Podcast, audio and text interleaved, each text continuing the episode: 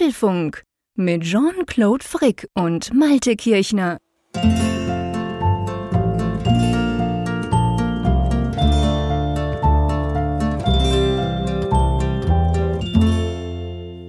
Hier ist Folge 409 des Apfelfunk Podcasts. Es ist heute der 22. November 2023. Das Jahr neigt sich dem Ende zu. Wir haben ja ein wildes Wochenende hinter uns, zumindest wenn man jetzt die Nachrichten rund um ein KI-Startup aus Amerika betrachtet.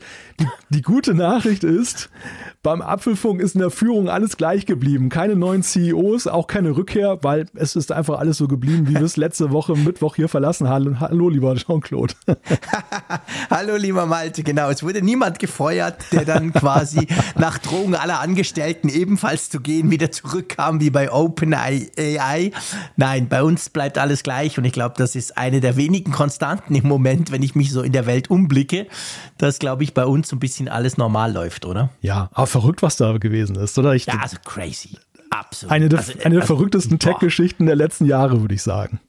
Ja, also absolut. Ich, ich bin wirklich super gespannt drauf, wer das dann am Schluss verfilmt. Ob das dann Apple ist, Netflix oder so. Also ich meine, das ist ja, sorry, das ist ja, also wenn du das ja jemandem erzählst, der das nicht quasi live erlebt hat, wie wir, wir sind ja da so ein bisschen dran geblieben, haben mhm. geguckt, Freitag ging das los und übers Wochenende hat sich's überschlagen. Ich habe noch idiotischerweise eine Eifrig News auf YouTube dazu gemacht, die natürlich in dem Moment, wo ich sie published habe, schon veraltet war.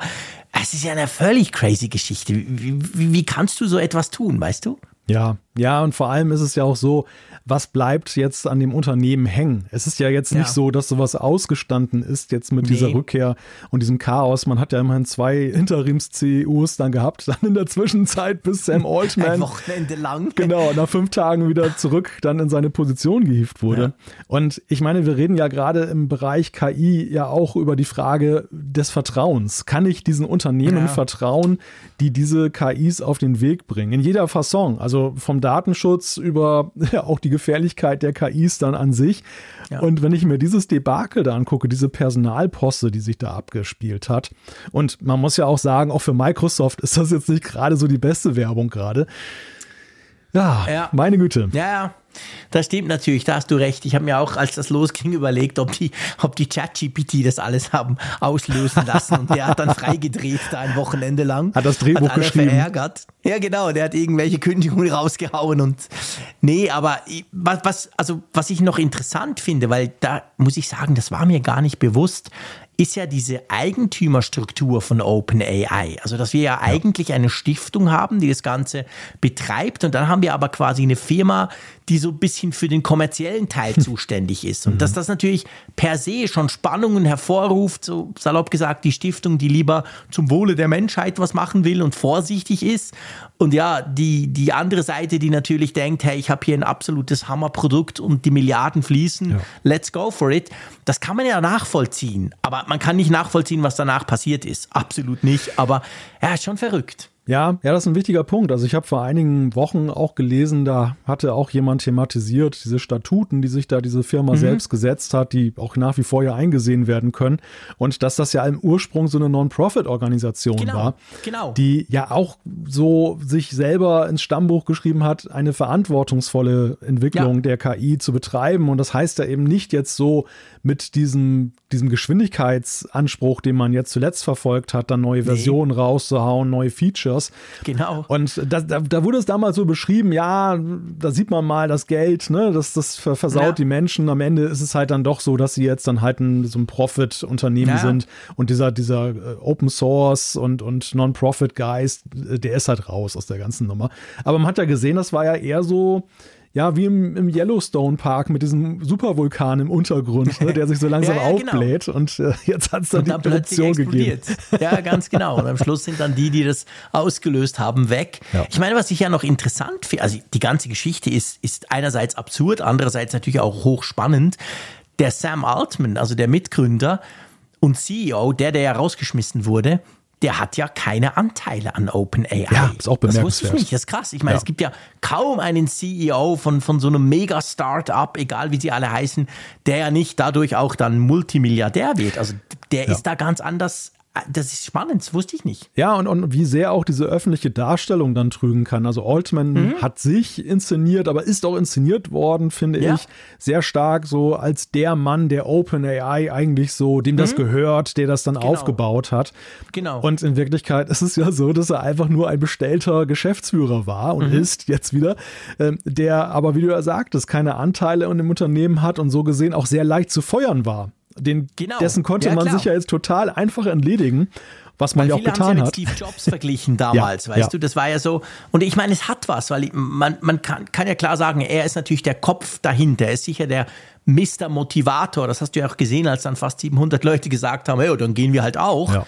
wir wollen dem folgen, also ich meine, der ist natürlich the brain sozusagen oder sagen wir mal die Klammer, die das zusammenhält, das war Steve Jobs ja in, in seinem Bereich bei Apple auch, aber eben, Steve Jobs, als er rausgeschmissen wurde, hatte natürlich noch ganz viele Anteile. Die hat er ja dann bis auf eine Aktie alle verkauft. Und Sam eben nicht. Also das ist schon, ja, aber crazy, also wirklich ja. völlig verrückte Geschichte. Ja, wir hatten das ja kürzlich noch mit der Developer-Konferenz, die hat ja vor gar nicht so langer Zeit stattgefunden und da hatte der mhm. Altman ja auch eine sehr gute Figur abgegeben. Ja, also das war absolut. ja die ganze Vorstellung äh, von den neuen Features, das war ja auch so, als wenn sie in eine Dreiviertelstunden-Konferenz oder Pressekonferenz, ein Event, ja eine Stunde an Inhalten reingepackt hatten, sehr stringent, genau. sehr, sehr ja. dicht bepackt, nicht langweilig. Und, nee, überhaupt nicht. Und deshalb wurde ja auch tatsächlich ja dieser Vergleich zu Apple gezogen, dass man gesagt mhm. hat, hm, endlich mal wieder so ein inspirierender CEO, nicht so ein Langeweiler, ja. äh, wie man genau. den bei anderen Tech-Unternehmen ja teilweise hat. Und äh, ja, das, das umso überraschender jetzt ja diese, diese Geschehnisse. Und ich glaube eben auch sehr viel Kredit, den man sich jetzt da aufgebaut hatte, ja. wurde jetzt verspielt. Und ich bin wirklich mal gespannt, so wie das jetzt da weitergeht und wie die allgemeine mhm. Wahrnehmung auch von OpenAI sich so jetzt gestaltet in nächster Zeit. Ja. Ja, ich meine, das ist genau der Punkt. Jetzt hat man gerade noch so die Kurve gekriegt. Man muss mal, mal, mal gucken, wie beschädigt man aus der Nummer rauskommt. Aber ich bin natürlich überzeugt, bei Google haben am Wochenende die Champagnerkorken geknallt. ich meine, das Google AI-Team, ja. die haben sich am Fernseher niedergelassen und gedacht, yes, der große Konkurrenz, der, der, die auch, also der Konkurrent, der auch noch vorausliegt. Wenn du so ein bisschen guckst, ich, ich mache recht viel inzwischen mit ChatGPT, aber auch mit BART. Und da sind ja schon noch teilweise Welten dazwischen. Mhm. Und, und wie die sich einfach selber zerlegen innerhalb von drei Tagen. Ja. Also wirklich, ich, ich kann es nach wie vor, obwohl wir jetzt Mittwochabend haben, immer noch nicht ganz fassen, dass sowas passieren kann auch. Ja, das verstehe ich auch nicht, aber es sind halt auch sehr wilde Zeiten augenscheinlich im Valley gerade. Also wenn ja. man sich ja nun die Geschehnisse um ein bestimmtes soziales Netzwerk anguckt, auch, ja, auch das, das hätte man in den Ausprägungen und der Intensität sicherlich nicht erwartet vor ein paar Jahren, dass das da sich so entwickelt. Nee. Und ich hatte die schlimmsten Befürchtungen, aber dass die massiv übertroffen werden, hätte ich nicht gedacht. Ja, genau. ja, und so ist das, so ist das jetzt bei OpenAI vielleicht auch. Also man hat da sicherlich einiges erwartet. Startups sind ja immer so einem gewissen Risiko ausgesetzt, Klar. dass da eben das ein bisschen drunter und drüber geht und mal nicht so geradlinig. Ist ja auch in Ordnung. Ich meine, wir sprechen hier über Apple in diesem Podcast und Apple ist ja auch ein Unternehmen, wenn man die Historie betrachtet. Das war schon eine mächtige Entwicklungskurve. Ne? Also Boah, da ist es hoch ja, und runter gegangen. Da ist es hoch und runter gegangen, absolut, definitiv. Da haben sich Teams abgespalten, da haben sich CEOs gegen andere gestellt und so. Also ich, da, absolut, in der ganzen Geschichte gibt es natürlich ganz viele solche. Trotzdem aber muss man sagen, so krass wie das jetzt OpenAI, weil ich meine, das sind, das sind ja nur 700, also nur hm. 700 Leute, die dort arbeiten, ist ja eigentlich für ein unglaublich hoch, was war 80 Milliarden oder so, hat man glaube ich gesagt, bewertetes Unternehmen natürlich krass wenig auf der einen Seite. Andererseits steckt ja da unendlich viel Geld drin. Ja, also die, die ja. wurden ja eben, das war ja auch ein Grund, die wurden ja mit Geld überschüttet in letzter Zeit, weil sie halt diesen, diesen geilen Ding haben und weil sie halt wirklich dort an vorderster Front stehen sozusagen. Äh, und das heißt ja letztendlich, einerseits geht es um diese 700 Leute, okay, aber andererseits geht es halt auch um Milliarden von den Investoren. Und es war ja schon so am Sonntag nicht ganz klar, ähm, ob die sich das quasi alle ans Bein streichen können, weil wenn die Leute alle gehen, ja, dann bleibt noch die Firma, aber die ist ja dann eigentlich damit nichts mehr wert. Also zwischenzeitlich habe ich die Prognose abgegeben, dass OpenAI aufhören wird zu existieren. Ja, ich auch. Und an, Absolut. an seine Stelle halt jetzt wirklich dann eine Abteilung bei Microsoft dann genau. tritt.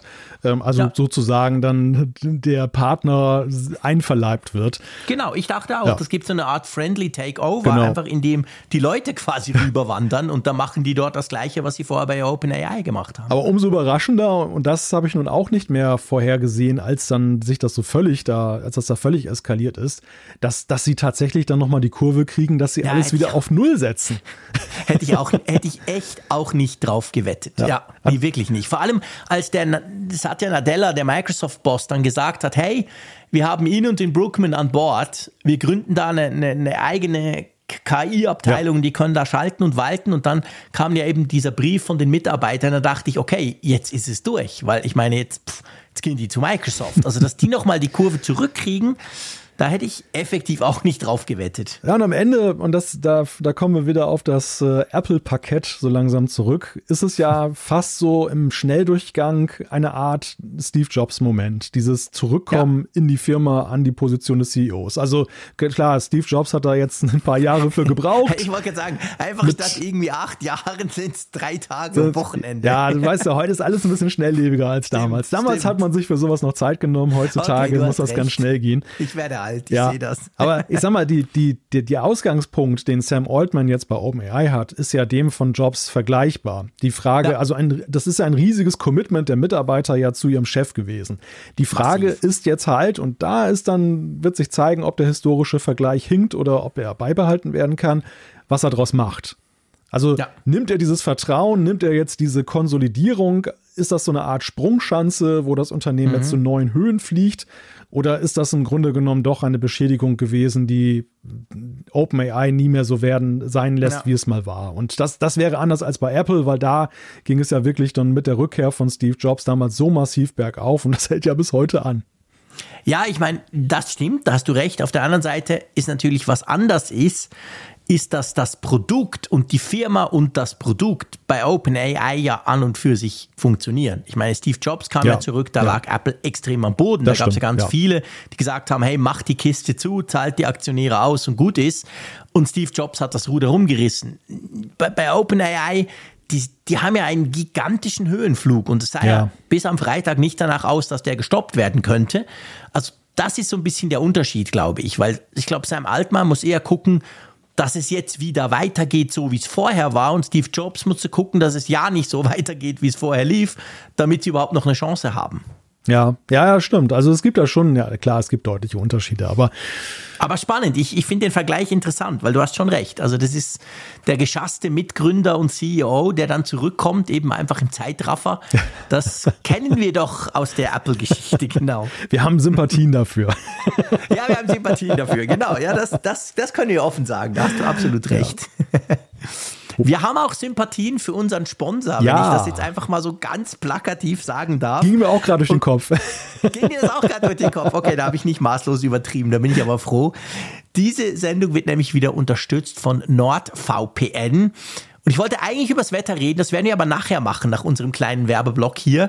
Aber ja, mit NordVPN kann man praktischerweise in andere Länder springen. Er, erklär doch noch mal kurz, wofür man das eigentlich nutzen könnte. Ja, da gibt es so viele Möglichkeiten, wofür man das nutzen kann. Man kann sich einerseits damit absichern, wenn man zum Beispiel in offenen WLANs unterwegs ist, sodass ja. der Datenverkehr der da nicht irgendwie mitgeplottet wird oder sich sonst irgendwie jemand da ja, in negativer Weise bemerkbar macht. Man kann damit aber zum Beispiel auch Grenzen überschreiten, dass wenn man jetzt meinetwegen in den USA da Fernsehsender mhm. betrachten möchte oder Livestreams, die halt Geo, mit einem Geofence belegt sind, also sprich, man kann das nur aus den USA dann sehen, aus den entsprechenden IP-Netzen, dann kann man NordVPN ganz einfach benutzen, das ist ein Programm, das wirft man an, man sagt, ich gehe in die USA rein und, äh, und schon kann man dann eben auf seinem Computer die Sachen sehen, als wenn man in den USA ist, weil man durch, ein, durch einen verschlüsselten Tunnel dann halt geht. Das Ganze gibt es in 60 Ländern mit 5000, über 5500 Servern, ist äh, doppelt verschlüsselt, also eine ganze Menge und noch einiges mehr. Ja, genau. Also ihr könnt auf der einen Seite zum Beispiel, ähm, könnt ihr sechs Geräte gleichzeitig nutzen. Ich sag's immer wieder gern. Mein Sohnemann ist schon fast standardmäßig in NordVPN, weil er gerne auf Twitter die Fußballvideos von Sky gucken will, die bei uns in der Schweiz eben auch geogeblockt sind. Aber das funktioniert dann. Dann ist er halt nach Deutschland eingewählt. Er sieht jetzt dafür immer deutsche Werbung, ist auch ganz lustig.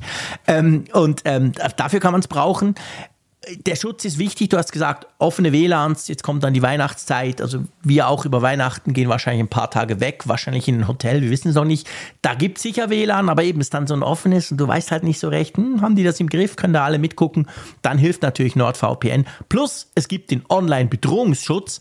Der gehört einfach dazu. Das ist, wenn ihr NordVPN auf eurem Mac installiert habt und ihr müsst gar keine VPN-Verbindung irgendwohin aufbauen. Aber allein dadurch, dass das installiert ist, habt ihr quasi einen Schutz gegen Phishing, gegen Werbetracker, gegen Malware und der Dark Web Monitor checkt eure Passwörter und guckt, ob die irgendwo im Dark Web auftauchten und meldet sich dann und sagt, hey, hm, vielleicht solltest du dein Adobe-Passwort mal ändern, JC. Dann könnt ihr das entsprechend machen. Ja, ich würde sagen, ein rundes Paket. Was muss man tun, wenn, wenn man da mal näher gucken will? Ja, dann geht man auf nordvpn.com slash Apfelfunk oder geht einfach auf die Website von NordVPN und gibt den Couponcode Apfelfunk ein. Ja, und dann gibt es ein spezielles Angebot, was ihr da dann da buchen könnt, denn da gibt es vier Bonusmonate obendrauf. Ganz genau. Wenn ihr das mal ausprobieren wollt und euch dann dafür entscheidet, würde uns natürlich freuen und uns freut, dass NordVPN diese Folge wieder unterstützt. So, mein Lieber, ich habe es vorhin schon ein bisschen angeteasert. Ähm, ich wollte eigentlich den, den Dreh machen, Wetter und Flüchten in andere Länder, zumindest virtuell mit NordVPN. Wie ist denn bei euch das Wetter, bevor ich hier anfange zu jammern? Ja, noch vorangestellt, das wird ja Lorenz Keller nicht gerne hören, was wir gerade vorgetragen haben. Warum? Schutz gegen Phishing.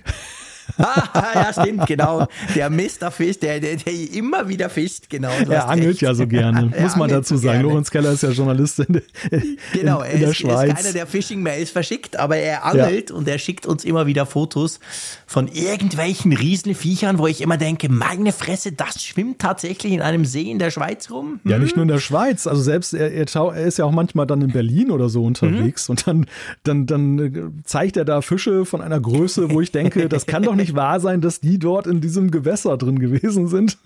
Ja, aber du weißt ja, was man über Fischer sagt, oder? Die, Fischer sind, die Fische sind ja immer ein bisschen größer. Ohne ihm da etwas unterstellen zu wollen. Ah, okay, meinst du perspektivische. Aber er ist ein eifriger Fischer. Es ist ja. tatsächlich so, auch wenn er auf Tech-Reisen ist, habe ich selbst ja. schon erlebt. Egal wo, er versucht immer irgendwo die Angel reinzuhalten. Selbst, ich war ja 2019 mit ihm zusammen in Shenzhen in China selbst dort, er hat die Angel mitgenommen und sich überlegt, da, ich laufe irgendwo an den Strand und hänge die rein. Er war dann aber nicht so sicher mit den chinesischen Bestimmungen. Ich habe ihn dann auch eher dabei unterstützt zu sagen, du komm, mh, hm, lass es sein, du willst ja vielleicht nicht im Erdloch landen. Auf jeden Fall, er hat es dann sein lassen. Aber er, die, die Angelroute ist bei ihm tatsächlich immer dabei. das ist auch schon lustig. Ja, aber Jetzt bin ich abgekommen vom Wetter, das Wetter, Leicht. ja.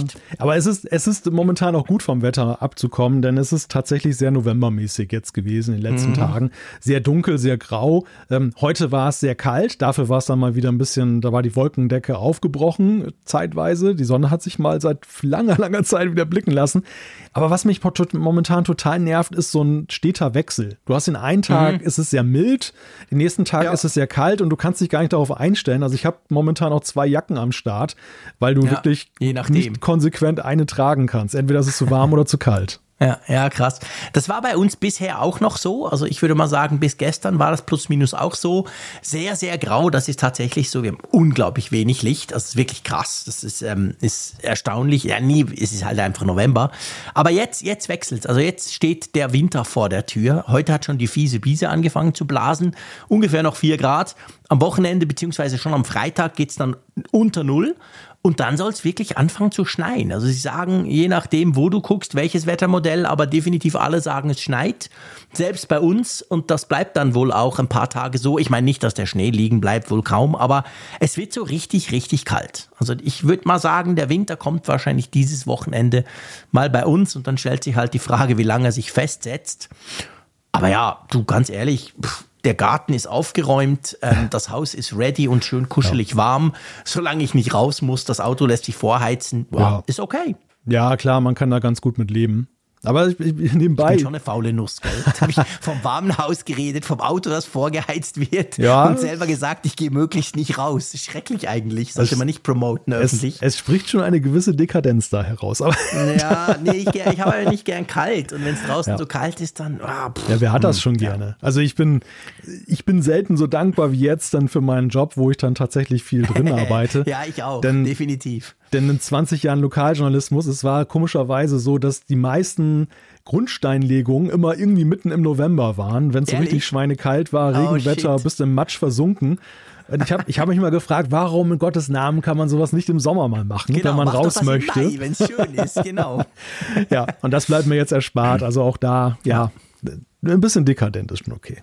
Sehr gut. Okay, alles klar. Du, was haben wir für Themen in diesem Apfelfunk? Ja, wir haben einiges zu besprechen und äh, ganz äh, allem voran steht eine, ein Test, den wir gemacht haben und wo, worüber wir sprechen wollen, über unsere Erkenntnisse. Es geht um das MacBook Pro mit M3 Max. Genau, der große Apfelfunk-Test vom MacBook Pro, natürlich auch vom M3-Prozessor. Dann, ähm, die Hölle friert zu. Ich sag's euch, Freunde, das war eine Meldung, die habe ich eigentlich nicht geglaubt. Apple kündigt RCS fürs iPhone an, da müssen wir unbedingt natürlich drüber diskutieren. Oh ja, oh ja. Ja, dann bereit zum Wechsel. Apples Pläne für die Zeit nach Tim Cook, da gab es ein paar Einblicke. Genau, kein Anschluss unter dieser Nummer. Apples Mobilfunkpläne für MacBooks schauen wir uns mal genauer an. Und ich sage mal, Geduld könnte helfen. Sehr viel Geduld. ja, weniger Geduld haben muss man bei der Vision Pro. Early Next Year steht ja noch im Raume. Was das genau heißen kann, darüber gibt es jetzt auch neue Erkenntnisse. Genau, dann gibt es die Umfrage der Woche, die wird uns auch wieder Erkenntnisse liefern oh, und ja. natürlich vor allem die Zuschriften unserer Hörerschaft. Da kamen ein paar ganz coole rein, wir werden sicher noch ein paar hier rein verpacken. So, Lass uns loslegen. Wir können den großen Test machen. Das ist immer cool. Ihr wisst, wir bei neuen Apple Gadgets, wir warten immer so lange, bis wir beide die Geräte auch haben, bis wir beide auch mit den Geräten Zeit verbracht haben. Wir sind ja da im Apfelfunk nicht dran gebunden, dass wir irgendetwas mega früh machen müssen oder irgendwie sofort damit rausgehen. Da ist dann eher YouTube oder Radio oder so dafür zuständig. Aber wir lassen uns immer ein bisschen Zeit dafür, behaupten wir mal zumindest, haben es dann eben auch, haben wir dann auch schon Erkenntnisse gewonnen und konnten das eben auch ein bisschen nutzen. Ich habe jetzt das MacBook Pro ein bisschen mehr als zwei Wochen gehabt mit dem M3 Max Prozessor. Du hast ja auch das ganze Line-up mehr oder weniger gehabt, das dann neu kam. Ja, ähm, ich weiß nicht, so genereller Eindruck. Ist dir irgendetwas generell aufgefallen beim neuen MacBook Pro? Dass es asig schnell ist und dass es schwarz ist. ja, du, lass uns zum nächsten Thema kommen. Damit ja, alles gesagt. alles gesagt, genau. Ja, nee, natürlich, ja. wir müssen als erstes logisch über dieses Space Black sprechen. Hm. Und das ist ja lustig. Ich war ja ein bisschen später als du. Also du hast ja, du warst ja auch in, in New York und hast dann relativ schnell ein Testgerät bekommen. Und dann habe ich natürlich dein Video angeguckt. Wir haben auch zusammen gesprochen drüber. Ich habe diverse andere Videos angeguckt. Und dann haben ja eigentlich alle, so die, die das am Anfang hatten, haben ja so gesagt, ja, also die Space Black ist gar nicht so schwarz, wie man sich vorgestellt hat. Das ist eigentlich mehr so hm, ein dunkles Space Gray. Und dann kam, was war es denn, keine Ahnung, zehn Tage danach habe ich da mein Testgerät bekommen. Und ich habe es einfach im Kopf gehabt, ja, okay, so dunkel ist es nicht. Pack es aus und denke so, wow, krass ist das schwarz. es war ganz lustig. Ich hatte so, weißt du, einfach im Kopf hatte ich so, ja, okay, alle haben gesagt, so schwarz ist es nicht. Dann ist es wohl nicht so schwarz. Und ich fand es dann eben doch ziemlich schwarz. Ja, das, ist der, das? das? ist der, das ist der Klassiker. Also ich kenne das ja okay. auch aus der Warte, dass man diese Erstvideos, Erstreviews dann halt sich zu Gemüte führt. Und dann, ja, man ist dann beeinflusst. Ja, total. Und, und ganz häufig erlebt man sich dann dabei, dass man im Kopf ein Bild entwickelt, dass wenn man dann selber das Gerät in Augenschein nimmt, dass man dann plötzlich feststellt, hm, das ist irgendwie ganz anders. Also genau. Hätten, hätten die Leute nicht gesagt, dass es nicht so schwarz ist und umgekehrt, dann wäre es wahrscheinlich dann der andere Effekt gewesen. Dann hätte, also wenn es als, wenn es als total schwarz und so weiter beschrieben worden wäre, dann, dann hätten wahrscheinlich viele, die es ausgepackt äh, haben, dann gesagt, nee, so total grau. ist doch überhaupt genau. nicht schwarz. So dunkel ist es ja gar nicht. Ja, ja. genau. Aber es ist, bei, es ist bei dem Gerät ja auch wirklich in hohem Maß eine Frage des Lichts, das man ja, hat. Das ist krass. Und ja. des, des Blickwinkels, äh, mit dem man es betrachtet. Ist mir auch aufgefallen. Also mhm. du kannst wirklich von sehr dunkel bis ziemlich anthrazit oder fast schon so ins Normalgraue gehen. Kannst du alles dabei alles haben. Hin. Ja, ist wirklich so. Du kriegst alles hin. Ich, ich habe es äh, verglichen oder ich vergleiche es. Ich mache dann auch noch ein Video, das kommt dann noch. Ähm, quasi mit meinem MacBook Pro. Ich habe ja noch ein 14 Zoll MacBook Pro in Space Gray. Und ich bin ja so Team Space Gray bisher immer gewesen. Ich finde die Farbe einfach cool. Und das ist natürlich viel heller, aber da ist ja auch, man kann ja auch so ein bisschen damit spielen, je nach Licht. Und ich fand bei diesem Space Black ist das genau der Punkt. Je nachdem, wie du es hältst, wie zum Beispiel die Lampe oder das Licht drauf fällt, ist es wirklich manchmal dunkler, ganz bis, bis hin zu wirklich schwarz oder eben relativ ähm, hell. Und ich finde auch so in der Kamera, ich weiß nicht, wie es bei dir war, bei mir war es so, wenn ich, wenn ich mir dann mein eigenes Video angeguckt habe, dachte ich so, ja. hey, eigentlich ist es in der Kamera viel heller als im echten Live. Das stimmt, ja, ja, weil die Kamera natürlich. Mit dem guten Licht und so. Das ja, und die kalibriert sich ja meistens dann mhm. auch so, dass sie versucht, dann die dunklen Töne hervorzuheben. Das ist ja die Krux dieser Verbess ja. Verbesserung, die, die, du meistens genau. hast, dass, genau. die, dass die dann ja nicht akzeptieren wollen, dass ein Gegenstand jetzt da dunkel ist und nicht mehr sichtbar ja, ist. Und wieder aufgehellt. Genau. Ja, ja, genau. Und das, das führt dann auch zu so einem Effekt. Aber trotzdem, also auch in echt ist es schon so, dass dieses äh, Gerät mit seinem Schwarzton irgendwie alles hat. Ne? Es, es sind ja, irgendwie alle, genau. alle Variationen. Und jetzt so, ich sag mal, jetzt an den etwas dunkleren Tagen zum Beispiel finde ich es auch sehr, sehr dunkel. ähm, als ich es ja, als äh, Anfang des Monats dann bekommen habe, das war ja noch die schönere Jahreszeit, oder nicht Jahreszeit, aber das schönere Wetter mit viel mehr Sonne, wo ja auch in meinem Zimmer halt häufiger mal die, das Licht reinschien. Ja, da dachte ich manchmal, hm, ja, das ist schon eigentlich so, Space, Space Gray Extended sozusagen. Ja. Ne? Das, ja. das ist gar nicht so Aber black. Das macht es ja spannend. Es ist ja. wirklich ein, ein recht unterschiedliches Teil und man muss wirklich sagen, wenn ihr nicht sicher seid, wenn ihr so denkt, ja, Space Gray oder doch lieber Space Black, wir sagen das oft bei Farben bei Apple, verlasst euch nicht auf die Webseite, verlasst ja. euch schon gar nicht auf irgendwelche Videos, selbst die 8K von MKBHD spielen das nicht richtig wieder. Schaut euch das an. Ja. Also guckt euch das wirklich an, geht hin, nehmt es in die Hand, dann könnt ihr euch selber einen Eindruck davon machen. Mir, muss ich ganz klar sagen, gefällt es unglaublich gut. Also ja. ich, ich würde nie wegen der Farbe so ein teures Ding kaufen. Nein, nicht, nicht. nicht. Nein, nicht mal der reiche Schweizer. Nein. Oh. Ich komme da dazu, mit was ich es ja vergleiche und, und warum ich eben eigentlich ganz happy bin mit meinem auch nach dem Test des neuen. Aber die Farbe ist schon, ah, die ist schon cool. Also sollte ich mir mal wieder ein MacBook Pro kaufen, und sollte Apple diese Farbe weiterziehen, das weiß man ja auch nie so ganz genau bei Apple, dann ist es schon Space Black. Also Space Black, ganz offiziell gesagt, löst jetzt hiermit bei mir Space Gray ab als Lieblingsfarbe.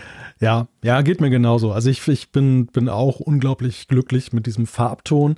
Ähm, ich finde auch diese, diesen Facettenreichtum, der davon ausgeht, den finde ich auch gerade so charmant. Also ich hätte es eigentlich ziemlich langweilig gefunden, wenn es so ein gleichbleibend matter Farbton gewesen wäre, der egal in welchem Winkel, egal bei welchem Licht immer gleich dunkel ausgesehen mhm. hätte. Ich finde ich finde find das eigentlich sehr, sehr ja, charmant, dass, dass Apple das so hinbekommen hat. Was ich noch, noch charmanter finde, ist aber auch, dass es ihnen gelungen ist, dass sie halt die, tatsächlich diese Fingerabdrücke davon fernhalten können. Also das ist, das ist jetzt nicht so eine, so eine Grabbelkiste ist dann durch das, das Dunkle. Ist krass. Ja, das ist wirklich, wirklich krass. Also ich, ich wir haben es schon mal mm, unmittelbar nach der Vorstellung gesagt, habe ich gesagt, hey, pff, ich dachte, das sei Marketing. Du hast dann schon von New York aus quasi gesagt, ja, mm, nee, da ist tatsächlich was dran. Ich habe mich jetzt selber davon überzeugt. Erstaunlich, also wirklich erstaunlich. Es ist ja. nicht so, also ich habe jetzt nicht fettige Hände. Ich wasche meine Hände viel und mag es eben gar nicht, wenn das so alles vertapst ist. Aber ich habe es natürlich auch versucht, ein bisschen zu, ähm, zu, zu ähm, wie sagt man, ein bisschen zu provozieren. Es ist nicht völlig frei, klar. Also wenn du, wenn du wirklich schmutzfinkig unterwegs bist, dann siehst du das schon. Aber es ist krass, wie, wie, wie gut das Ding aussieht. Also die aller, so normale Fingerabdrücke, sagen wir mal, wenn du deine Hände gewaschen hast und alles ist gut, siehst du da drauf eigentlich nicht. Und das ist schon cool, muss ich sagen. Ja, es war ja so eine Frage, die mich ja im Test auch bewegt hat. Was ist eigentlich ein normaler mhm. Fingerabdruck? Also, ja, weil, weil, weil, du machst es ja normalerweise jetzt nicht irgendwie bewusst und ähm, ja, man fragt, hinterfragt sich natürlich ja auch so, wie sorgsam ist man eigentlich mit Geräten? Was, also wie, welcher Toleranzrahmen ist jetzt okay? Ja. Bis, bis wohin ja. muss, äh, darf ich auch äh, oder muss ein Gerät das dann gewährleisten, dass es nicht so begrabbelt ist? Und ab wann ist es eigentlich jetzt einfach auch normaler Gebrauch? Und genau ich finde halt schon, dass das so die, das Niveau, in dem da die Fingerabdrücke ferngehalten werden, schon über das auch hinausgeht, wo ich noch sagen würde, für mich wäre es okay. Also es ist wirklich besser, als, als, es, als es sein müsste, sogar, würde ich sagen. Ja, so, weil ja, finde ich auch. Weil bei vergangenen Modellen, jetzt in Silber oder Space Gray, war es jetzt auch jetzt, zumindest aus meiner Perspektive, kein großes Ärgernis jetzt mit Fingerabdrücken. Nö. Die sind aber anfälliger im Vergleich. Also das, ja. das, das Vor ist, allem Space Gray. ja, das ist, das ist wirklich besser geworden und äh, ja, das ist natürlich überaus erfreulich. Für mich hätte es eigentlich vollkommen ausgereicht, dass nicht dieser, dieser Piano-Lack-Effekt halt entsteht, ne? wie wir das damals beim iPhone 7 gesehen haben, Genau. Jet Black, was ja dann total begrabbelt Ja. war dann ganz schnell und das war Ja, natürlich und nicht so auch schön. halt, wenn du ein bisschen weiter zurückspringst in der Zeit quasi, also beim, beim, ich hatte ja mal dieses MacBook, weißt du, aus Plastik noch, dieses schwarze MacBook. Oh, ja. Und ich meine, das war, das war geil. Das war klar, es war aus Plastik und es war so ein bisschen glänzend halt. Es war natürlich nicht im Ansatz die Eleganz, die heutige Geräte haben. Aber nichtsdestotrotz, das sah super aus, bis du es halt ausgepackt hattest. Und danach hast du das Teil eigentlich entweder ständig wischen müssen mit irgendwie was Alkoholischem, damit es weggeht.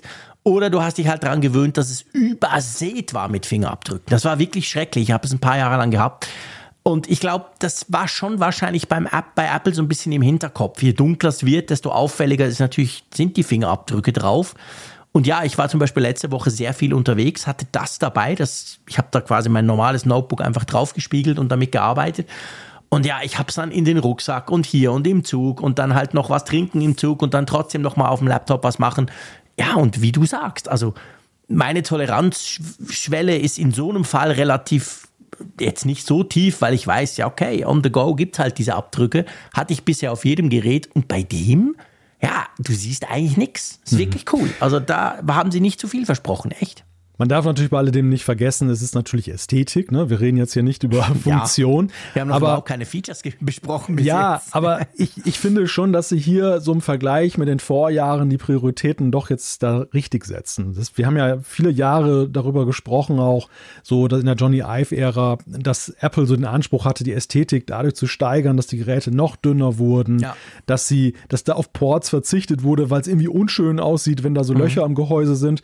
Und ich finde, viel wichtiger war mir stets schon weniger die Frage, da- dass ich weniger Ports habe, weil es einfach nicht so schön aussieht, Mhm. als vielmehr die Frage, dass äh, ich es nicht mochte, wenn ein Gerät begrabbelt aussieht. Gerade wenn es so ein, Geht mir auch so. gerade ich meine, ein, ein MacBook von Apple ist ja nun mal auch ein Gerät, das eben auch gerne aufgrund seiner Ästhetik gekauft wird und was, wo man Ästhetik auch mehr wertschätzt, als jetzt bei so einer, ja, sag ich mal, so einer Rödelmaschine, die man halt braucht, so ein PC, der, der einfach nur zweckmäßig ist und dann so ein schönes Plastikgehäuse einfach hat.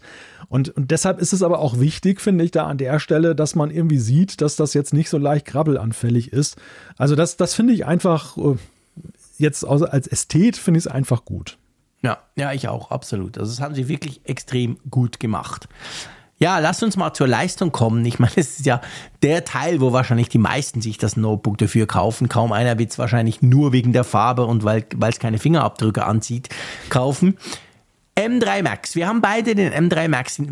Ich, ich habe bei mir die, man muss wirklich Anführungszeichen setzen, was man natürlich im Podcast nicht kann, die kleinere Variante. Also das war, glaube ich, ähm, 14-Core CPU und 30-Core GPU. Und es geht ja 16 und, glaube ich, 40 GPU sogar. Welche hattest du? Ja, da erwischte mich jetzt natürlich auf dem falschen, falschen Fuß, weil ich mir solche Zahlen immer nicht auswendig merke. Ich muss das mal Ist ja auch egal letztendlich, spielt auch keine Rolle. Ich hatte dafür 96 GB RAM drin, das war schon krass. Das kann man und man kann es ja sogar bis 128 aufbohren. Dann musst du aber quasi den größeren, den voll ausgebauten M3 Max Prozessor nehmen. Und bei mir war es halt so, ich habe dieses Notebook, dieses 16 Zoll Test Notebook mit M3 Max verglichen mit meinem Notebook, mit dem ich jeden Tag arbeite und das ist das MacBook Pro mit M1 Max in Vollausstattung. Also irgendwie 10 Core CPU, was war's, 30 GPU und 64 GB RAM. Das war ja damals, damals tönt so blöd, sind auch erst knapp zwei Jahre, aber damals war das quasi das Maximum. Und ja, ich weiß nicht, wie es dir ging, mit was du es verglichen hast. Bei mir sind so ein bisschen zwei Herzen in meiner Brust, wenn ich, wenn ich den, den Speed und die, und die Leistung angucke. Ja, also ich würde erstmal nachtragen die Mhm. Leistungsdaten bei mir. Das ist äh, 16 Core CPU und 40 Core Ah. Du hast die GPU. voll ausgestattete Variante. Genau. Und dann vier, aber weniger RAM, also da hatte ich vier, Okay. 64 Gigabyte und dann 2 Terabyte SSD. Okay, ich hatte 4 Terabyte SSD. Okay. Ja. Ja, Overkill natürlich. Aber ja, also wie, wie fandest du es? Mit was hast du es verglichen und wie fandest du es jetzt leistungstechnisch, bevor ich dann was erzähle, wie sich's mit meinem MacBook Pro geschlagen hat? Na, es ist ja eine Frage davon, in welchen Disziplinen und womit du es vergleichst. Ja. Also wenn du jetzt äh, besonders heftiger Vergleich, und das ist ja der, den Apple auch ja so ein bisschen in der Präsentation forciert hat, ist natürlich der, wenn du einen Intel Mac noch heranziehst, weil dann mhm. bist du einfach Jahrmillionen weiter, ne, was, was ja. einfach Leistung angeht wenn man jetzt so, sag mal, der, der Tech-Journalist nimmt ja eher so die Geräte der Vorjahre an die Hand oder in die Hand und vergleicht sie damit. Bei mir war es jetzt ein äh, Gerät mit, M, mit M2 Max. Ähm, da stellt man natürlich schon fest, Klar, du, du kannst jetzt ein Video noch ein bisschen schneller rausrendern, gar nicht mal so äh, wenig mhm. signifikant, aber es, ist, es, es geht jetzt nicht mehr um Minuten, es geht eher um Sekunden, die du da rausholst. Ja. Wo der Unterschied sehr krass ist, ist aber da, wo Apple ja den Schwerpunkt auch in dieser Weiterentwicklung gesetzt hat, dann bei der GPU. Also du merkst schon ja. eben dann grafische Anwendungen, da hast du dann doch wieder diese astronomischen Fortschritte, die du ja eben auch am Anfang da gesehen hast. Zum Beispiel jetzt im Vergleich zu den Intel Macs zum, zum M1 Max. Ähm, da haben sie wirklich nochmal ganz schön was rausgeholt mit Hardware Raytracing und dem Mesh Shading und auch, auch noch dieser Technik, die sie eingeführt haben, dass sie eben dieses Caching, äh, beziehungsweise ja. diese, diesen Speicherverbrauch dynamischer gestalten. Ja, das ist so. Also ich meine, die reine GPU-Leistung, je nachdem, die ist locker doppelt so stark wie mein M1 Max und der ist ja schon nicht langsam. Und ich habe das auch, ich dachte ja, ich meine, Apple hat ja auch extra vor allem immer mit Intel verglichen, weil, das haben wir auch schon besprochen, weil sie ja wollen, dass, dass quasi die Leute, die immer noch eine Intel haben, jetzt aber langsam mal rüberwechseln. Und ähm, ich habe ja noch einen iMac Pro, den ich liebe, weil Space Gray und das ist quasi mein Rechner auf dem zweiten Arbeitsplatz und so. Und ich habe den mal das Final Cut Ding, also mein Testvideo vom iPhone 15 Pro Max, da habe ich mich 49 Minuten lang verquatscht und es hat nicht, hat nicht so viel Zeug drin, aber schon zwei Kameras und hin und her und habe den das mal rechnen lassen. Das ist ja unglaublich, wie lange das dauert. Ich habe das komplett verdrängt gehabt, wie, dass ich mal dachte, das sei die schnellste Kiste der Welt. Vor allem kannst du, wenn der das macht, selbst beim iMac Pro, eigentlich nach heutigen Maßstaben daneben nichts mehr tun. Der ist wirklich, der läuft, du hörst ja. sogar den Lüfter, was super selten ist bei dem iMac. Hm. Und vor allem merkst du so die Maus, die, die, die zittert so ein bisschen. Also, und das ist ja auf meinem M1 Max überhaupt kein Thema es ist schon so. Also mein M1 Max hat, ich weiß nicht für dieses Video, ich glaube ungefähr 40 Minuten gehabt zum Rausrendern. Wir haben ja Sony-Kameras, die sind jetzt nicht so optimal optimiert, die, die Apple-Prozessoren auf die, die Codex. Das dauert immer ein Weilchen. Aber ich kann ja in den 40 Minuten völlig normal weiterarbeiten. Ich kann alles tun. Dann ist mir das wurscht. Und das neue MacBook Pro bei mir, das hat dann in diesem Video zum Beispiel 30 oder, oder 28 Minuten gebraucht. Cool, 12 Minuten besser. Ja. Aber für mich, ganz ehrlich, spielt das überhaupt keine Rolle. Weil ich kann ja eben, wie gesagt, weiterarbeiten. Beim iMac, der hat weit über eine Stunde gebraucht, da war es dann so, ja eben, da kannst du nicht arbeiten. Das heißt, du musst dir dann überlegen, uh, was mache ich denn jetzt in der Zeit? Wann, wann rendert der das? Und darum finde ich es schon spannend, diese Unterschiede. Es gibt natürlich sicher Leute, die Anwendungen haben, wo sie sagen, hey, aber boah, genau da kommt es drauf an, ich hm. muss das haben. Aber für mich zum Beispiel, ich war am Schluss total happy und habe gesagt, hey, mein MacBook Pro, das ist noch absolut völlig ausreichend. Ich kann das noch ganz lange nutzen. Ich spüre keinerlei Verlangen, zu einem M3 zu wechseln. Ja, das wird am Ende auch jeder feststellen, der jetzt so, sag ich mal, Consumer-Bedürfnisse hat ja. oder erweiterte Consumer-Bedürfnisse, dass man da mit der M1-Generation, egal welchen Prozessor man da jetzt nimmt, aber wenn man im Apple Silicon, beim Apple Silicon angekommen ist, mhm. dann ist man angekommen. Also dann ist ja, man. Dann hat man diesen Sprung gemacht. Genau, genau, dann wird man in sehr seltenen Fällen, wenn man jetzt nicht jetzt gesteigerte Bedürfnisse hat, da dann tatsächlich dann jetzt so denken, oh Gott, was hast du getan? Hast du früh gekauft? Nein, hat man nicht das ist ja aber die, die, die zweite Zielgruppe neben den Intel-Mac-Besitzern, die Apple skizziert hat, ist ja auch eine ganz andere. Das sind ja tatsächlich die, denen es ja nicht nur darum geht, dass sie parallel noch was anderes machen können, sondern die zum Beispiel Anwendungen haben, wo sie ständig dann wieder neue Versuche machen ja. und das dann eben schon Zeit, Geld ist und ja. beziehungsweise auch, und das fand ich ja sehr faszinierend, auch in New York, weil sie das ja gezeigt hatten, dort mit einigen Beispielen und Leuten, die das ja wirklich auch im Beruf machen, dass Anwendungen möglich sind, wo du vorher nur einen stationären Computer benutzen konntest. Und selbst, ja. selbst beim Mac, also selbst beim Mac war es so, dass ja die, die Grafikleistung hat in einem Maße zugenommen, man kann es ja auch in Benchmarks sehen, dass das heranreicht eben an die Ultra-Fähigkeiten, dem M1 Ultra. Ja. Und diese Leute können jetzt dann auch vom stationären Mac übergehen, dass sie eben sagen, ich nehme Arbeit auch mal mit. Ich kann sie mobil ja, genau. dann da ausrechnen. Ich mache mal irgendein verrücktes 3D-Tool und, und CAD und all das Zeug und das das geht dann eben, genau. Ja, nee, ja. weißt du, nicht falsch verstehen, ich will das überhaupt nicht schlecht reden. Es ist krass. Also bei der Grafikleistung ist es wirklich krass.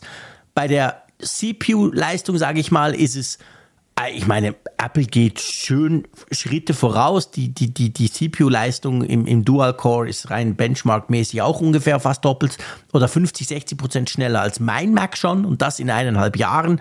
Also alles gut. Es ist nur so, für mich und wahrscheinlich für ganz viele ist das natürlich nichts, wo du sagen musst, deswegen musst du wechseln. Nein, nein. Das definitiv nicht. Die definitiv Spezialisten, nicht. keine Frage. Und vor allem die Intel Mac-Nutzer, meine Güte, also wenn die jetzt noch nicht gemerkt haben, dass Apple Silicon eine Revolution ist, sorry, dann ist ihnen wahrscheinlich nicht zu helfen oder sie müssen noch Windows lauf, drauflaufen ich, lassen, was ein Grund sein könnte, noch bei Intel zu stecken. Ich bin ja häufig auch amüsiert, wenn ich die Kommentare von so CPU-Spezialisten lese, die ja Apples mhm. Fortschritte im CPU-Bereich jetzt inzwischen so kollektiv gerne mal ein bisschen schlecht reden. Mhm. Weil aber wenn ich mir die Verhältnismäßigkeit angucke, was sie dann dafür heranziehen, dass sie sagen, ja, es sind ja nur wie 10 oder 20 Prozent mehr Leistung als beim letzten, den, den, den sie vor nicht einmal im Jahr ja präsentiert haben. Also ich meine, Anfang des Jahres haben sie die M2 Max und M2 ja. Da gezeigt und die, die Steigerung vom M2 Max und M3 Max ist ja doch noch signifikant, wenn man bedenkt, in welchem Zeitraum ja. das geschehen ist. Und das finde ich dann immer ein bisschen amüsant, weil einfach der, die, es wird natürlich immer herangezogen, dieser Sprung von Intel zum Apple Silicon. Klar. Das war einfach so brutal heftig, ja. dass alles, was danach kommt, selbst wenn es signifikant ist, natürlich dann wie ein Kinkerlitzchen dagegen wirkt. Absolut. Und, aber wie du ja sagst, also in der Realität der Nutzer ist das doch vollkommen Wumpe der allermeisten. So, das, das ist doch da muss man sich jetzt nicht verrückt machen, jetzt wegen dieser, dieser Leistungssteigerung. Wenn man im, im Intel, wenn man im, in dem Intel-Zeitalter entsprungen ist, wenn man beim Apple Silicon angekommen ist, dann ist man wirklich dann in sehr vielen Nutzungsszenarien einfach erstmal gut bedient. Und das ist ja auch die gute ja. Nachricht, weil wir auch Angst hatten ja am Anfang so, uh, so, so eine enge Taktung wird mhm. man sich da schneller als früher ärgern, dass man ja. jetzt dann schon zugegriffen hat. Weil es sind ja auch heftige Preise ja teilweise. Es sind super heftige Preise und es ist natürlich so, Apple legt eine ganz andere Pace hin als damals, mit, als sie noch Intel eingebaut hatten. Da waren sie ja darauf angewiesen, dass auch Intel chipmäßig quasi diese Sprünge macht. Und ähm, jetzt ist es, es ist genau wie du sagst. Also ich meine, ich dachte ja auch, ja, hey, shit, dann kaufst du dir Ende Januar ein MacBook Pro für irgendwie 5000 Euro und dann kommt irgendwie sieben Monate später kommt eins um die Ecke, das noch besser ist. Klar ist das so, aber das macht erstens das Gerät, das du dir im Januar mit M2 Max zum Beispiel gekauft hast, überhaupt nicht schlechter. Und wie du schon gesagt hast, der, der gigantische Sprung, der war quasi zwischen Intel und, und hin zu Apple Silicon. Und jetzt gibt's immer noch Sprünge, aber die allermeisten brauchen das nicht. Und ich glaube sowieso, diese ganze Vergleichbarkeit mit Vorgängermodellen, das ist halt so eine typische Journalistengeschichte. Ich sag's ja auch beim iPhone immer wieder. Klar machen wir das, weil wir die haben und nebeneinander und mal gucken hier und da. Aber letztendlich entspricht das nicht der Realität der Leute. Keiner kauft sich einmal pro Jahr ein MacBook Pro. Behaupte ja. ich jetzt mal. Es gibt vielleicht im Businessumfeld Firmen, wo es auf jede Sekunde ankommt, okay. Aber normale Menschen machen das nicht. Die kaufen alle paar Jahre mal eins und auch dann wirst du beim Apple Silicon natürlich einen Riesenschritt haben. Wenn ich dann mal, keine Ahnung, von meinem M1 Max zu einem M5 Max wechsle, ja, dann werde ich dann wahrscheinlich auch das Gefühl haben, wow, krass, was da jetzt möglich ist. Ja, das ist ja so diese Diskrepanz, die immer auftritt zwischen dem, was ja die Marketing-Leute gerne als Message hätten genau. und, das, und das, was die Journalisten zur Message machen. Mhm. Denn äh, die Marketing-Leute führen ja auch gerne, wir sehen es ja auch in Apples Präsentation immer und auf der Website, da werden ja gerne Features auch gerne her herangeführt, die wir seit Jahren ja schon haben. Und wo mhm. natürlich jeder Berichterstatter müde lächelt und sagt, jojo, Apple, das haben wir ja schon seit fünf Jahren. Nur, man muss natürlich bei alledem bedenken, die Marketingleute sehen da eher denjenigen, den sie tatsächlich abholen. Also ja. wer, wer wechselt, das sind ja die, die jetzt zum Beispiel seit vier, fünf Jahren sich kein Gerät gekauft haben oder länger. Mhm. Und für die ist das tatsächlich noch eine Neuigkeit. Für uns ja nicht mehr. Für uns ist ein alter ja. Hut, aber für die genau. ist es tatsächlich ja, gehört zu diesem Gesamtpaket, deshalb kaufe ich mir einen neuen Computer.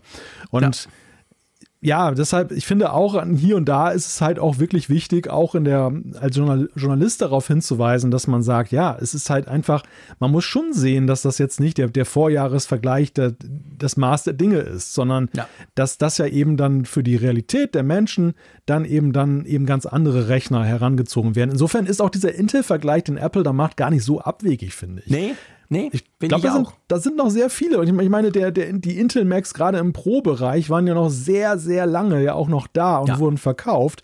Also da sind ja noch einige Geräte, die gar nicht so alt sind, die noch neu Absolut. sind. Absolut. Also ich, ich denke auch, also das, das Targeting quasi, um dieses neue, neue deutsche Wort zu brauchen, das passt schon, was Apple da gemacht hat. Also das war kein Zufall, wenn sie da angesprochen haben, weil auch Apple nicht unbedingt damit rechnet, dass Leute von einem M1 Max Prozessor jetzt quasi auf den M3 rüberwechseln. Aber ähm, es gibt eben noch die große Fraktion. Wir haben übrigens auch ein paar Zuschriften dazu schon, schon bekommen. Leute, wo eben auch gesagt haben, hey, ich habe mir 2020 noch ein MacBook Pro gekauft mit i9 Intel-Ding. Ja. super flache, das Teil, das da 200 Grad heiß wurde, wenn du es mal ein bisschen gefordert hast. Und ja, das, das wirst du nicht nach einem Jahr schon wieder raushauen, weil das war schweineteuer. Das musst du zuerst mal einfach eine, eine Zeit lang nutzen und jetzt vielleicht langsam kann man sagen, okay, jetzt lässt sich's rechtfertigen und jetzt haben die dann einen unglaublichen Performance-Boost, wenn die eben zum Beispiel zum M3 Max wechseln. Genau. Der Bildschirm, ich, du weißt, ich mag den Bildschirm unglaublich und ich finde es natürlich lustig, weil ich ja das MacBook Pro immer zugeklappt habe und wenn ich da ein Testgerät habe, dann arbeite ich damit natürlich eigentlich mehr Was für eine immer Schande. offen. Ja, Was aber ja, eine ich Schande. weiß und denk Dieser so, schöne Bildschirm. Wow, dieser 16 Zoll Screen ist einfach so geil. Ich mag dieses dieses ähm, dieses LED, diesen diese LED Art, die sie ja da verbaut haben, diese dieses XDR mit den 120 Hertz. Aber der wurde ja heller. 600 gegen 500 Nits und zwar in der normalen Helligkeit, nicht dieses HDR-Zeug, was du ja auch mit Tools freischalten kannst und so. Und das haben wir natürlich, also ich konnte es im November definitiv nicht testen. Es war einfach stockfinster draußen die ganze Zeit. Aber das finde ich zum Beispiel was, das finde ich ein Feature, das nehme ich gerne mit, weil wenn ich draußen sitze, dann hilft mir das. Ja, klar, das hilft, jedes Nit hilft da ja dann auch in, in möglichen Situationen. Aber das, das Stichwort Bildschirm ist natürlich ein gutes. Klar, jenseits der Nit-Zahl hat sich da jetzt nicht viel geändert, aber nichtsdestotrotz ist ja dieser Bildschirm nach wie vor eben auch eine, ein wirklich sehr guter Bildschirm, an dem Ein man sich immer wieder erfreuen kann. Ja. Und da sind wir eigentlich bei diesem Einsteigermodell, wo Apple ja jetzt umgestiegen Mhm. ist von dem klassischen MacBook Pro Design noch, dem 13 Zöller, dass das 14 Zöller dann ja jetzt mit M3 so das Einstiegsmodell, also ohne die Touchbar. Genau. Und da ist es schon wirklich sehr signifikant, wenn du vom einen zum anderen gehst. Weil ich, ich bin ja nun ein Nutzer, ich habe ja noch so ein altes MacBook Pro mit M1 und Touchbar. Und wenn ich das daneben halte, boah, also Mhm. Kriege krieg ich schon feuchte Augen angesichts der, der Güte des, des, des Besseren. Und äh, ja, also für, für diejenigen, die jetzt da bei so einem Einstiegsgerät auch ein- da reingehen, ist das schon ein sehr großer Unterschied. Gut, es kostet auch dafür mehr, aber es man, kostet auch deutlich mehr, das muss deutlich man auch mehr, sagen. genau. Aber man bekommt auch einen gewissen Gegenwert dafür. Ja, nicht nur, also ich, ich gehe so weit, ich sage nicht nur ein Gewissen, du kriegst einen krassen Mehrwert eigentlich. Also ich finde auch das Einstiegsmodell vom MacBook Pro, das es übrigens nicht in Space Black gibt. Dafür müsst ihr euch für den M3 Pro oder Max entscheiden, dass ihr dann diese Farbe wählen könnt. Aber sonst, dieses Einstiegsmodell, ich meine, hey, das hat diesen absolut gigantisch geilen Screen. Sorry, der ist dabei. Und dann den M3 ohne Pro und ohne Max, der natürlich auch sehr performant ist, der vor allem ja auch all diese Grafikverbesserungen ja integriert hat. Also das ist ein mega tolles Notebook, muss ich wirklich sagen. Und ich könnte mir gut vorstellen, dass das dann so eine Art, ist ja 14 Zoll, dann so eine Art Standard wird im Bereich ähm, quasi so Business Notebooks. Weil ich kenne viele Firmen, die haben sich kein MacBook Air gekauft, weil es einfach das Pro hatte mehr Anschlüsse. Ja. Ja. und das Pro ist halt Pro und dann haben die die ausgerollt. Also ich, ich kenne ganz viele Firmen, die haben ganz viele von diesen Touchbar MacBook Pros, so wie du es jetzt gerade erklärt hast auch. Du hast ja auch so eins. Und ich denke schon, dass die mittelfristig dann mit diesem Base-Modell, ja, du kriegst einfach deutlich mehr Notebook. Du musst auch mehr dafür zahlen, klar, muss man ganz klar sagen. Also der Einstiegspreis hin zu einem Pro, wenn du das willst, zu einem MacBook Pro, ist dadurch jetzt gestiegen. Aber du kriegst einfach ein völlig anderes Gerät, eine ganz, eine ganz andere Dimension. Ja, und Apple hatte auch an der Stelle jetzt einfach auch eine klarere, ein klareres Profil. Ja. Also durch das, ähm, durch die Neuordnung des MacBook Air, jetzt auch mit der größeren Größe mit 15 Zoll, war ja dieses äh, 13 Zoll Relikt ja noch kurioser geworden, weil es irgendwie so ja so im Niemandsland eigentlich so stand. Und jetzt haben sie ja eben für eine Beordnung da gesorgt. Also auch, dass, sag ich mal, diese Kaufentscheidung auch besser und einfacher ist, als es Ja. vorher der Fall war. Absolut, ja, das ist definitiv so. Also es, ist, es macht viel mehr Sinn, das MacBook Lineup, egal ob Air oder ja. Pro, jetzt mit diesem Schritt.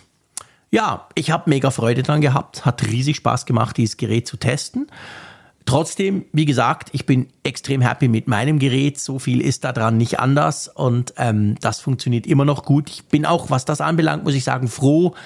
Jetzt einfach rein so vom haben wollen Faktor bin ich froh, dass Apple jetzt abgesehen von der Farbe das Design nicht angerührt hat. Ich meine, das Design wurde ja vorgestellt ja. 2021 im Herbst, im November kamen ja die raus, die ersten. Und das ist ja, das war ja wirklich ein neues Design im Vergleich zu den Intel-Modellen. Und dass man das jetzt noch weiterzieht, finde ich gut. Weil ich glaube, wenn sie jetzt da, weißt du, keine Ahnung, Face ID gab es ja auch so Gerüchte und 5G mhm. und so. Und wenn sie das jetzt gemacht hätten und dann noch das Design vielleicht verändert hätten, ja, dann, dann wärst du dir jetzt blöd gesagt mit einem normalen oder gerade erst gekauften MacBook Pro wahrscheinlich auch alt vorgekommen. So muss man wirklich sagen, ja, ist eine saubere Produktpflege, oder? Ja, das, sie konnten das natürlich auch nicht bringen, nachdem sie ja Anfang des Jahres erst ja, eben, genau, dann das M2 Pro und M2 Max dann da rausgebracht haben. Und ich meine, klar, wir müssen auch über den Preis sprechen. Die Preise sind ja, gerade wenn man jetzt dann die ja oft schon mehr oder weniger nötigen Upgrades dann ja auch noch dazu nimmt, was dann eben die Ausstattung angeht, sind ja nicht ganz ohne. Also das ist schon. Nee, nee. Da, da ist Apple nach wie vor so, ja, so ein bisschen wie die Autohersteller, wo die Extras dann halt häufig dann, genau. dann sehr viel mehr noch kosten im Vergleich jetzt als das Basismodell. Und äh, ja. ja, hier und da ich sag mal, gerade als Pro, wenn du jetzt wirklich Pro-Bedürfnisse hast, ähm, dann, ja klar, dann, dann, dann gönnst du dir eine größere SSD, dann nimmst du noch ein bisschen mehr ja. Arbeitsspeicher. Du, du würdest dir ja auch in den Hintern beißen, wenn du es nicht tust, weil wenn du jetzt sowieso schon so ein großes Invest tätigst und beim Arbeitsspeicher dann, dann dazu sehr sparst und, und denkst nach ein paar Jahren, ach, hätte ich mal, ja. das ist natürlich ja auch blöd dann. Definitiv, ja, absolut, das ist so. Also gerade wenn du weißt, dass du es eben möglichst lange nutzen willst, dann ist natürlich Arbeitsspeicher und auch SSD-Speicher etwas, wo du wahrscheinlich besser noch ein bisschen mehr investierst. Ich finde sogar eher noch, als du, ob du jetzt zum Beispiel den M3 Pro oder den M3 Max nimmst. Das ist etwas, klar, die Profis, die das brauchen, wissen, warum sie einen Max nehmen, aber äh, normalen Nutzer finde ich, ich, ich empfehle auch immer, hey, lieber mehr RAM und unter Umständen mehr SSD als den Prozessor eins hochspecken, weil ja, wahrscheinlich wirst ja. du davon nichts merken. Ja, das stimmt. Das, das ist eine gute Empfehlung. Darum habe ich ja einen M1 Max in meinem MacBook Pro. Ja, gut. Weil ich meine eigenen. Du musst, du musst ja immer das Größte und Schönste genau, ich haben. Muss ja immer das Größte bei dir, Beste bei dir führt ja kein Weg dran vorbei. Auch wenn ich es überhaupt nicht brauche, das ist genau der Punkt. Ja, geiles Notebook, coole Farbe. Wollen wir mal einen Punkt dran machen? Ja. Kommen wir zur Breaking News, äh, zu eigentlichen Breaking News. Wir haben am Anfang natürlich über, über OpenAI gesprochen, da war Chaos. Aber das ist ja alles nichts im Vergleich zu oh deinem, oh was Donnerstagabend passiert ist. Und ich gebe gerne zu, ich hätte nie und nimmer damit gerechnet. Ich hätte nicht drauf gewettet. Ich hätte jeden ausgelacht, der mir das prophezeit hätte. Apple auch noch auf einem komischen Weg, gar nicht irgendwie offiziell per Medienmitteilung oder so, sondern in einem Interview mit 9 to 5 Mac geben sie bekannt, oh, nächstes nicht, Jahr Nicht nur, nicht nur. Nicht nur, haben sie noch anderen Nein. das gegeben? Ja, also Heise hat ja zum Beispiel auch, gehörte auch zu den Erstberichterstattern ah, in der Sache. Das habe ich nicht mitbekommen, siehst du, da war ich nur auf Englisch gepolt. Anyway, auf jeden Fall ähm, haben sie gesagt, dass sie ab nächstem Jahr RCS für iMessage bringen. Das ist schon krass, oder? Ja, in der Tat, weil ich sag mal, Google hat ja auch sehr viel dazu beigetragen, dass Apple ja in eine Sackgasse geriet, aus der sie gar nicht mehr rauskommen konnten. Sie wurden ja nun die ganze Zeit verspottet von Google, äh, die ja gesagt haben, die auf RCS setzen, die immer gesagt haben, Apple ähm, break down the wall und so weiter. Und äh, Get the Message war ja so der Hashtag, den sie mal ja. gesetzt haben. Und eigentlich konnten sie ja jetzt dann gar nicht mehr darauf einsteigen, weil sie irgendwie, weil jeder gesagt hat, ah, die verlieren ja das Gesicht, wenn die jetzt dann da Google nachgeben und so. Und äh, es gab ja auch so diesen Moment, Tim Cook hat mal auf einer Veranstaltung, wo jemand in einer Fragestunde gesagt hat, ja, meine Mutter hat ein Android-Gerät und ich kann gar nicht jetzt Messenger ähnlich mit ihr kommunizieren, jetzt dann aus der Nachrichten-App heraus und er hat einfach dann ja so salopp gesagt, dann kauf deiner Mutter doch ein iPhone. genau, ich fand das großartig. Haben sich alle darüber empört, ich fand das geil. Ich dachte, ja genau, recht hast du. Ja, nee, natürlich, der Druck war riesig und zwar nicht nur von Google, der Druck war von der EU natürlich, wo ja immer noch so in der Schwebe ist, ob iMessage jetzt auch ein Gatekeeper ist und natürlich auch in den USA. Da gab es ja auch regulatorische Bestimmungen, weil ich finde, das müssen wir nachher dann schon noch diskutieren. Wir werden das jetzt breit versuchen zu analysieren. Das ist ja eigentlich vor allem eine USA-Geschichte. Aber da kommen wir nachher dazu. Was bedeutet das im ersten Schritt, wenn jetzt Apple das macht? Nächstes Jahr, wir wissen auch noch nicht wann. Was heißt das dann im Alltag? Ja, das heißt im Alltag, dass die grünen Blasen, die man ja in der iMessage-App kennt, dass die künftig eben auch über RCS laufen können und nicht nur über SMS, was den Vorteil hat, dass man zum Beispiel Messenger-Features dann hat, dort, wo eigentlich bislang ja so analoge Wüste war. Also man kann Gruppenchats machen, man kann dort äh, hochaufgelöste Bilder und Videos versenden. Man kann Empfangsbestätigungen angezeigt bekommen, ja, dass getippt was wir von, wird. von Messengern genau, seit zehn Jahren erwarten oder seit fünf Jahren, sag ich es mal so, genau. Ja, nicht nur erwarten, was wir dort ja auch haben. Und, ja, genau, ja. Äh, es, ist, es gibt gewisse Einschränkungen. Also zum einen ist es so, die, die Sendeinfrastruktur sitzt jetzt nicht bei irgendeinem Anbieter, sondern eben die Mobilfunkbetreiber müssen da mitmachen. Es ist ein Mobilfunkstandard. Das ist ein großer Unterschied zu den Messenger-Apps und es gibt keine von seinem, vom Standard aus gibt es gegenwärtig keine End-zu-End-Verschlüsselung. Google hat da selber was implementiert, was Google, was Apple nicht haben möchte. Und mhm. Apple selber sagt, sie feilen da an einer eigenen Verschlüsselung. Ja, ja, genau. Also das ist natürlich eigentlich ein Riesennachteil. Also ich meine, wir sind im Jahre 2023. Ich möchte eigentlich nicht unverschlüsselte Nachrichten verschicken, ehrlich gesagt. Klar mache ich mit SMS auch, wenn ich so einen Android-Nutzer quasi per iMessage-App anfunke. Aber gut, da muss man mal abwarten, was dann wirklich kommt, was, was da dann gemacht ja. wird. Also ich finde, das darf man auch nicht überbewerten. Das muss nicht zwingend so bleiben oder das mit ja. der Unverschlüsselung. Also ich finde, ich finde, ich kenne die Kritik ja auch, aber ich finde, dass so sehr jetzt am jetzigen Status quo ja. argumentiert, weil Apple bietet ja RCS jetzt noch nicht. Genau. Und ich gehe mal davon aus, dass wenn sie sagen, sie machen da etwas, dass das Ziel auch sein wird, das dann mit der Einführung zu bringen, sondern und nicht erst dann Jahre später. Ja. Ähm, für mich ist eigentlich eher so die Frage, aber auch da ist ja vielleicht der Druck der EU ganz äh, nützlich, dass diese End-zu-End-Verschlüsselung natürlich dann idealerweise auch mit Android-Geräten trotzdem kompatibel ist. Also dass das nicht am Ende ja, ja. bei rauskommt, dass da jeder seine eigene Verschlüsselung macht und ähm, am Ende ist der gemeinsame Nenner ja doch nur das ungeschützte, unverschlüsselte. Das wäre natürlich ein Bad Deal, dann ist es wirklich nur so eine Alibi-Geschichte.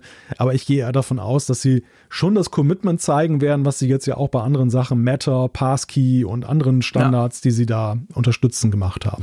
Ja, genau. Also ich, ich gehe absolut auch davon aus. Also das, das muss man wirklich, man darf das jetzt nicht quasi abschreiben, weil man sagt, oh, zuerst ist im Moment meistens unverschlüsselt. Ja, aber bis Apple damit um die Ecke kommt, ich meine, wir können ja mal ein bisschen spekulieren. Wann rechnet man denn damit, dass das jetzt in der iMessage-App eingeführt wird?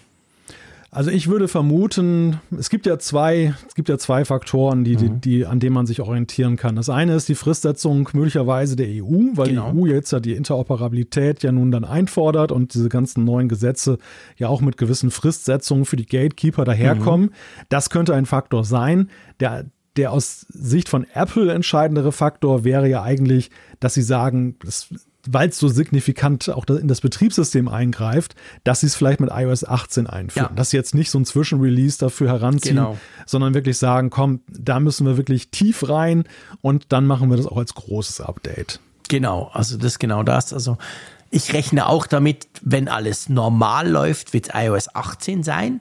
Wenn die EU das anders sieht und, und halt diese, diese, diese Geschichte vorziehen will, dann wird es irgendwann Frühling, Sommer schon werden. Aber ich, ich glaube auch, also ich meine, das ist, wie du gesagt hast, natürlich absolut tief verwurzelt drin. Irgendwo habe ich gelesen, ich weiß nicht, ob das schon offiziell von Apple ist, dass wohl dann trotzdem ähm, die grünen Bubbles bleiben. Also blau ja. ist nach wie vor nur iMessage und das grüne ist dann halt, ja, modernes Android ist RCS und ganz alt Opa und Oma sind dann halt auch SMS, aber sie bleiben grün, oder? Ja, das ist ein bisschen schade. Also ich hätte mir so doch eine dritte Farbe gewünscht, wie lila oder so. Da. Ah ja gut, das wäre eine Möglichkeit gewesen. Ja, das hätte die Leute wahrscheinlich verwirrt. Ja. Irgendeine neue Farbe bringst. Ja, ich bin, ich bin aber wirklich mal gespannt, wie du dann erkennen kannst, ob dir diese erweiterten Features dann zur mhm. Verfügung stehen oder Stimmt. nicht. Also ich könnte mir schon vorstellen, dass ein dieses Einheitsgrün dann für neue Verwirrung sorgt, wenn ja, dann plötzlich das doch auf Punkt. SMS dann zurückfällt. Weil du müsstest ja beim, jetzt ist ja das, der Vorteil ist ja jetzt, wenn du jemanden anfunkst, den du, mit dem du noch nicht kommuniziert hast, findet das System ja in, in, in Sekundenschnelle, stellt er fest, oh, pff, das ist so ein fremder Fötzu. Also der hat Android und dann wird's grün und dann merkst du das ja, ja und dann weißt du, aha, okay. Und dann ist natürlich die Frage, ja, was heißt dieses Aha, okay, kann ich wirklich nur 160 Zeichen, keine Bilder und nix? Oder hm. bin ich auf RCS und kann eigentlich quasi fast normal mit dem kommunizieren? Das müssten sie schon, du hast recht, irgendwie müssten sie das noch einem, einem quasi mitteilen. Ja. Ich finde ja, dass das extrem clever ist von Apple. Ja. Ich bin erstaunt, dass sie es jetzt schon machen. Hätte ich wirklich, sage ich gerne. Ich meine, man kann es auch nachhören Muss, in unseren Podcasts. Mussten sie. Mussten sie. Mussten sie, genau. Ja, da gab es gerade so Fristsetzungen auch von der EU und denen, denen sind sie da zuvor gekommen. Also der, der Zeitpunkt war schon sehr strategisch, den sie da gewählt haben, dass sie das, das jetzt gemacht so, haben. Genau. Nichtsdestotrotz, ich war überrascht. Aber das Coole ist ja, was sie ja nicht machen, das ging zum Teil, je nachdem, wo du gelesen hast, schon fast ein bisschen unter. Sie bringen ja nicht iMessage auf Android. Sie genau, unterstützen ja. nur dieses RCS, dieses offene Protokoll von den Mobilfunkbetreibern, wo auch Google drin involviert ist. Heißt aber gleichzeitig, Sie können ja nach Lust und Laune iMessage besser machen. Sie können ja trotzdem bei iMessage irgendwelche geilen Features bringen, die dann iMessage wieder abheben davon, von all dem hm. ganzen Messaging-Zeug da draußen. Also das ist natürlich für Apple tatsächlich der cleverste Weg überhaupt. Ja, und das war am Anfang auch eine falsche Deutung von der Gegenseite, die ja so das Gefühl hatte, Apple hätte jetzt den völligen Rückzug ja. angetreten. Aber nein, sie sind eigentlich nur in eine sichere Position zurückgegangen, sozusagen eine, eine Linie dahinter mhm. äh, zwischen dem völligen Rückzug und dem, wo sie bislang standen, wo sie völlig unversöhnlich waren. Und das ist in der Tat sehr clever, weil eben gerade im Heimatmarkt USA, wo iMessage ja ein schweres Gewicht ist, dort ist es natürlich so, wollten sie ja nicht aufgeben, diese die, dieses, dass sie das selber markant weiterentwickeln können.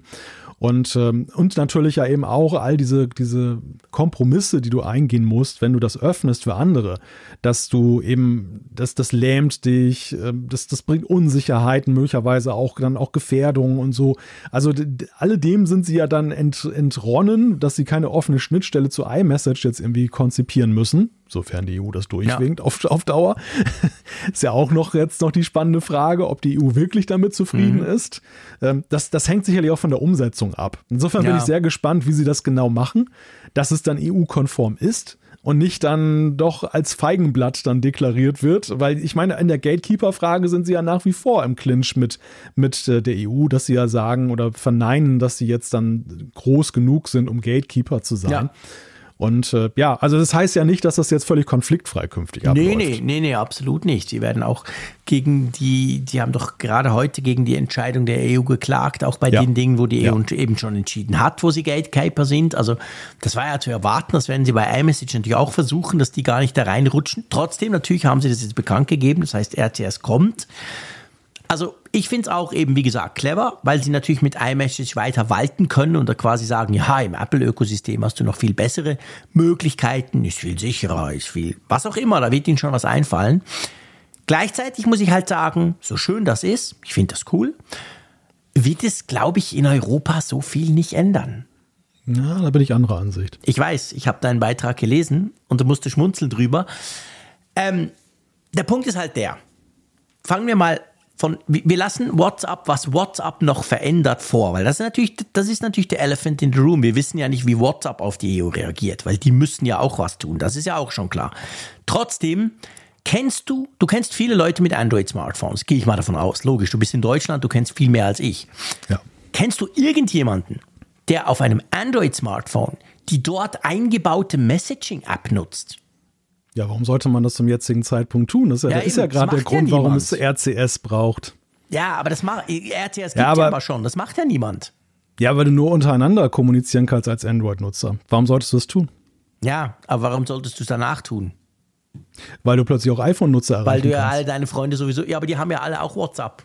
Du kannst ja alle ja, deine Freunde auch auf WhatsApp erreichen. Aber aber WhatsApp, WhatsApp mögen ja viele nicht und nutzen es ja nur aus pragmatischen Gründen, weil sie ja keine vernünftige Alternative dazu haben. Doch, doch, das ist schon so.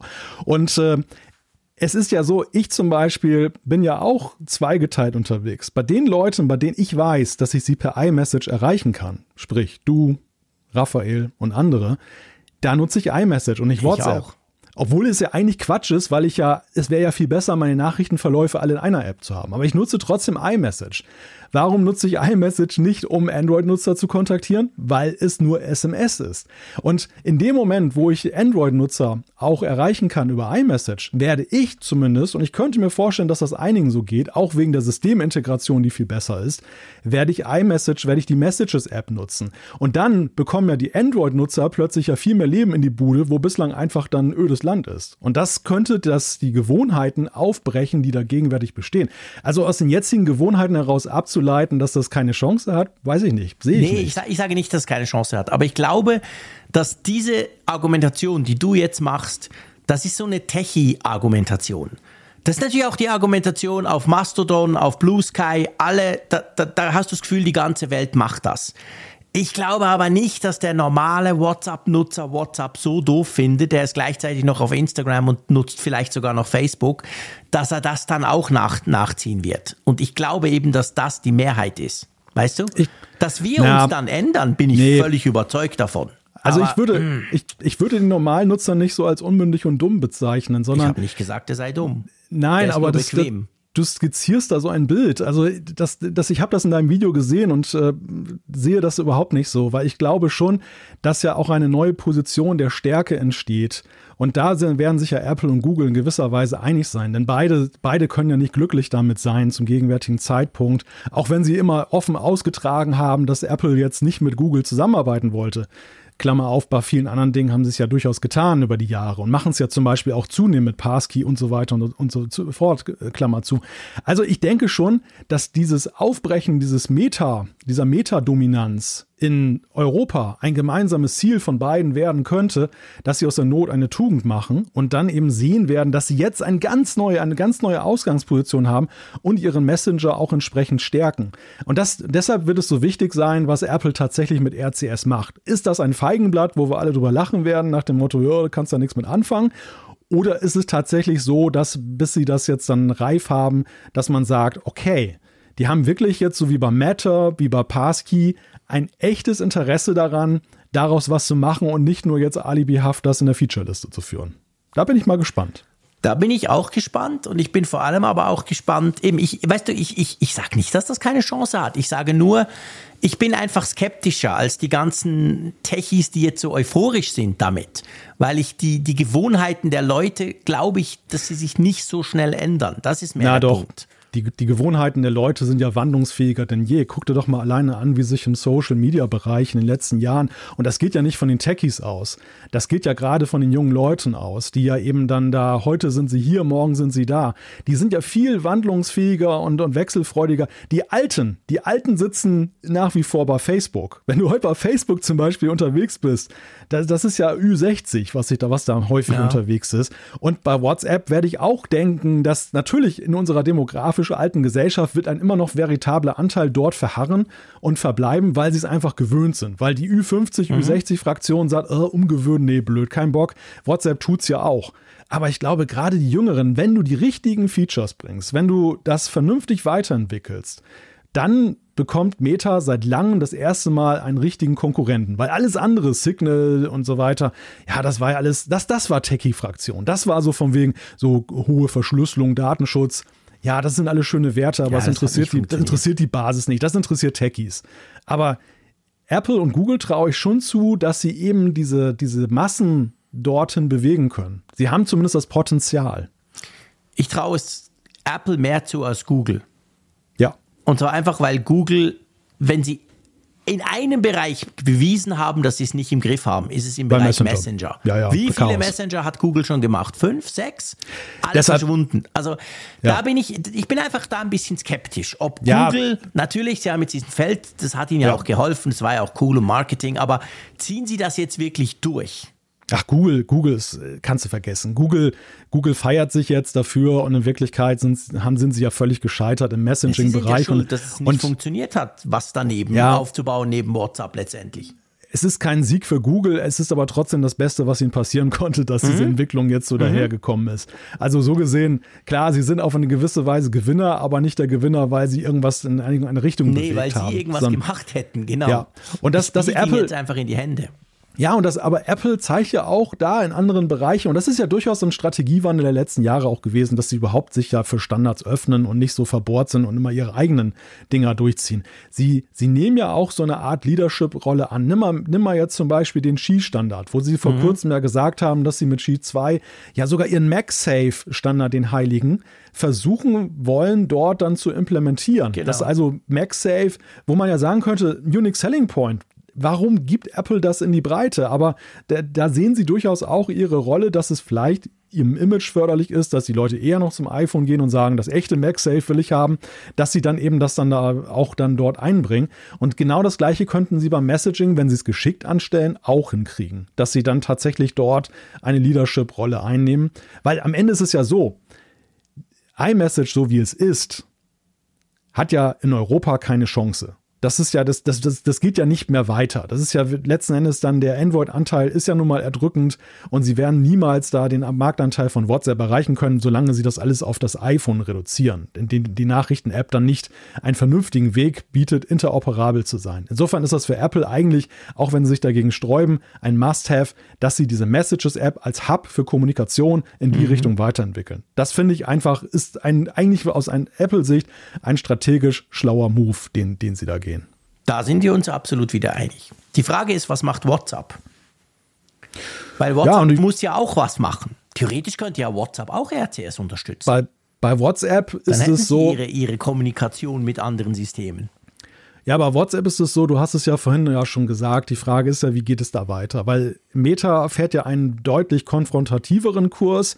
Wir haben es ja jetzt schon, oder wir sehen es nach wie vor bei Threads, was sie nach wie vor nicht geöffnet haben mhm. für die Europa, was ja auch so eine Art kleine Kriegserklärung ist gegen Europa. Während jetzt zum mhm. Beispiel Google und Apple deutlich kooperativer unterwegs sind. Zwar Zähneknirschen und auch mit Klagen im Hintergrund, aber ja schon eben jetzt so, dass sie das machen, was man von ihnen ja, erwartet. Oder Microsoft, die jetzt Windows umbauen, ja, quasi, dass es dann genau. klappt. Genau. Die, die machen das. Und, und Meta sträubt sich dagegen. Ja, man darf gespannt sein, ob jetzt dann Meta vielleicht auch noch umjustiert oder ob sie jetzt dann so harte Kante fahren und ja, mal gucken, in welche Richtung das dann eskaliert. Sie, sie sind auf jeden Fall jetzt gefordert. Also ich glaube schon, dass das Meta, und deshalb ist es ja auch belebend für den Markt. Es ist ja mhm. auch gut für den Markt, dass jetzt diese, sag ich mal, dieses potenzielle Gegengewicht sich aufbaut, weil es ja auch jetzt Meta in einen Zugzwang bringt. Ja, absolut. Also ich meine, die, die müssen was tun, sonst, klar, sie könnten WhatsApp auch abschalten, dann wäre das Problem auch gelöst. Aber das ja. glaube ich nicht, dass sie das machen werden. In ja. dem Markt, wo es ja mit am besten funktioniert, also in Europa. Also werden sie irgend, irgendwas müssen sie machen. Die Regeln sind nun mal halt einfach da. Also das, das wird schon spannend zu sein. Eben, wie gesagt, ich finde diese Belebung vom Messenger-Markt großartig. Du weißt, dass ich WhatsApp nicht mag. Ich würde am liebsten nur mit iMessage kommunizieren. Das wäre praktisch. Äh, funktioniert halt im Moment nicht. In der Schweiz besser als bei euch natürlich. Aber ähm, nichtsdestotrotz, 50 Prozent sind dann eben doch anders unterwegs. Aber ich bin einfach nur ein bisschen skeptisch, ob es dann so schnell geht und so ähm, quasi dieser Move dann wirklich passiert, weg, weg, weg vom Grünen. Aber ja, schauen wir mal, lassen wir uns mal überraschen. Ich meine, Meta muss vor Apple reagieren. Meta muss ja bis im März müssen sie irgendeine Lösung präsentieren. Ja. Apple ja. kann sich da noch ein bisschen Zeit lassen. Außer sie ja. werden jetzt auch als Gatekeeper quasi ähm, tituliert. Dann, dann gilt auch die 24. Märzfrist. Naja, alleine, bei, alleine bei ihrem Ansinnen mit iMessage zu wachsen, mussten sie ja agieren und konnten sich jetzt nicht dann in die beleidigte Leberwurstfraktion nee, zurückziehen. Das so. Weil sonst hätten sie nicht mehr wachsen dürfen, um immer unter Gatekeeper-Niveau ja, zu klar, bleiben. Ja, das kann ja auch kein Geschäftsmodell sein, absolut. Da hast du völlig recht.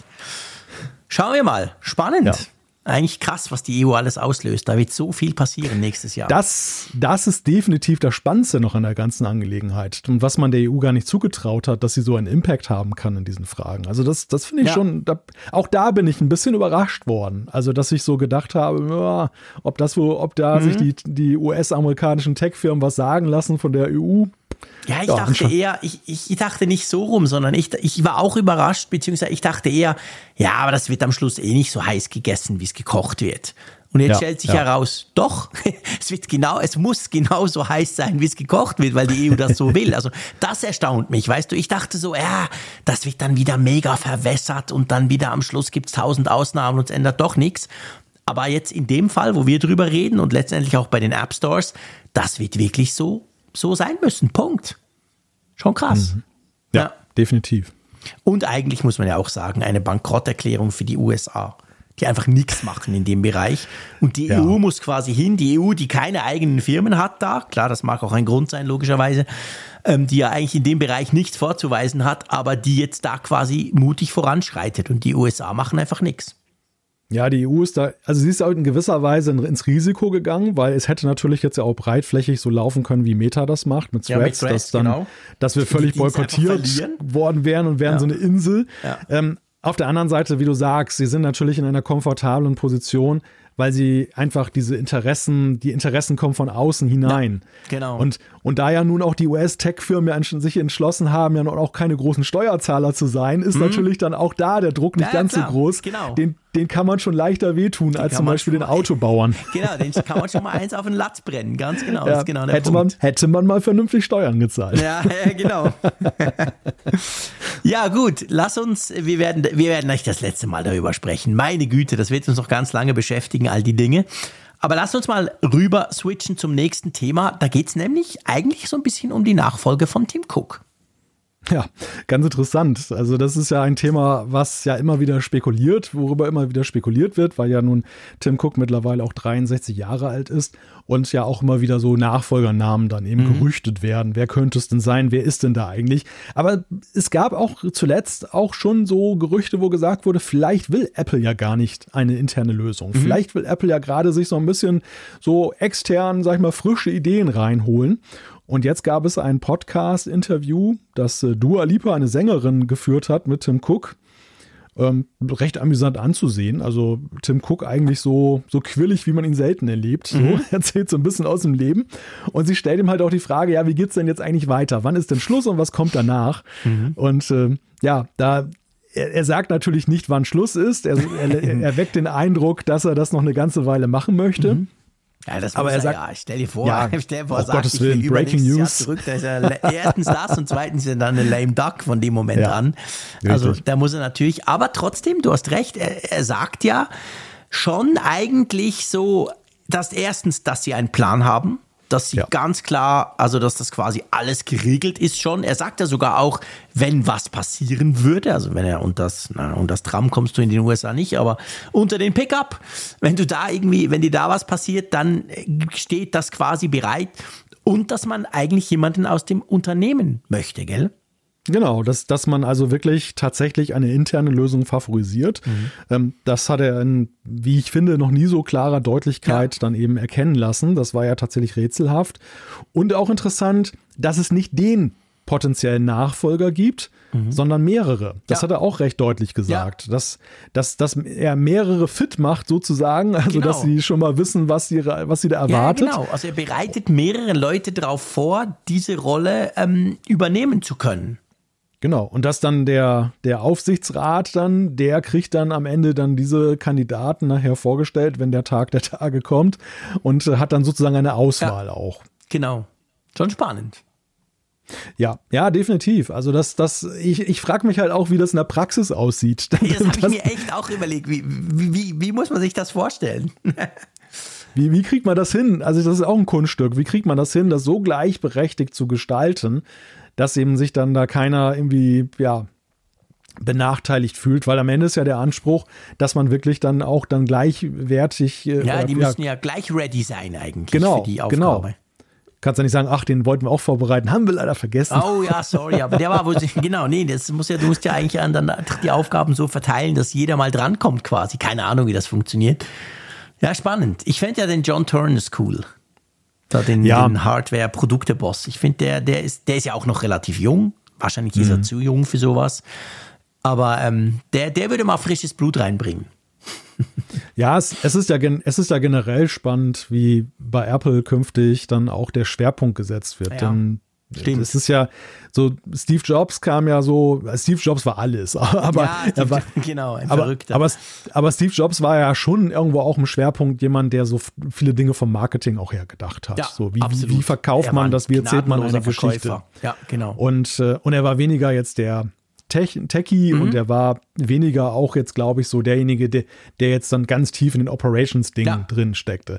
Und Tim Cook ist ja nun der Operations-Mensch, das ist ja nun derjenige, der Logistiker, der Meisterlogistiker, der nun wirklich da große Verdienste sich erworben hat.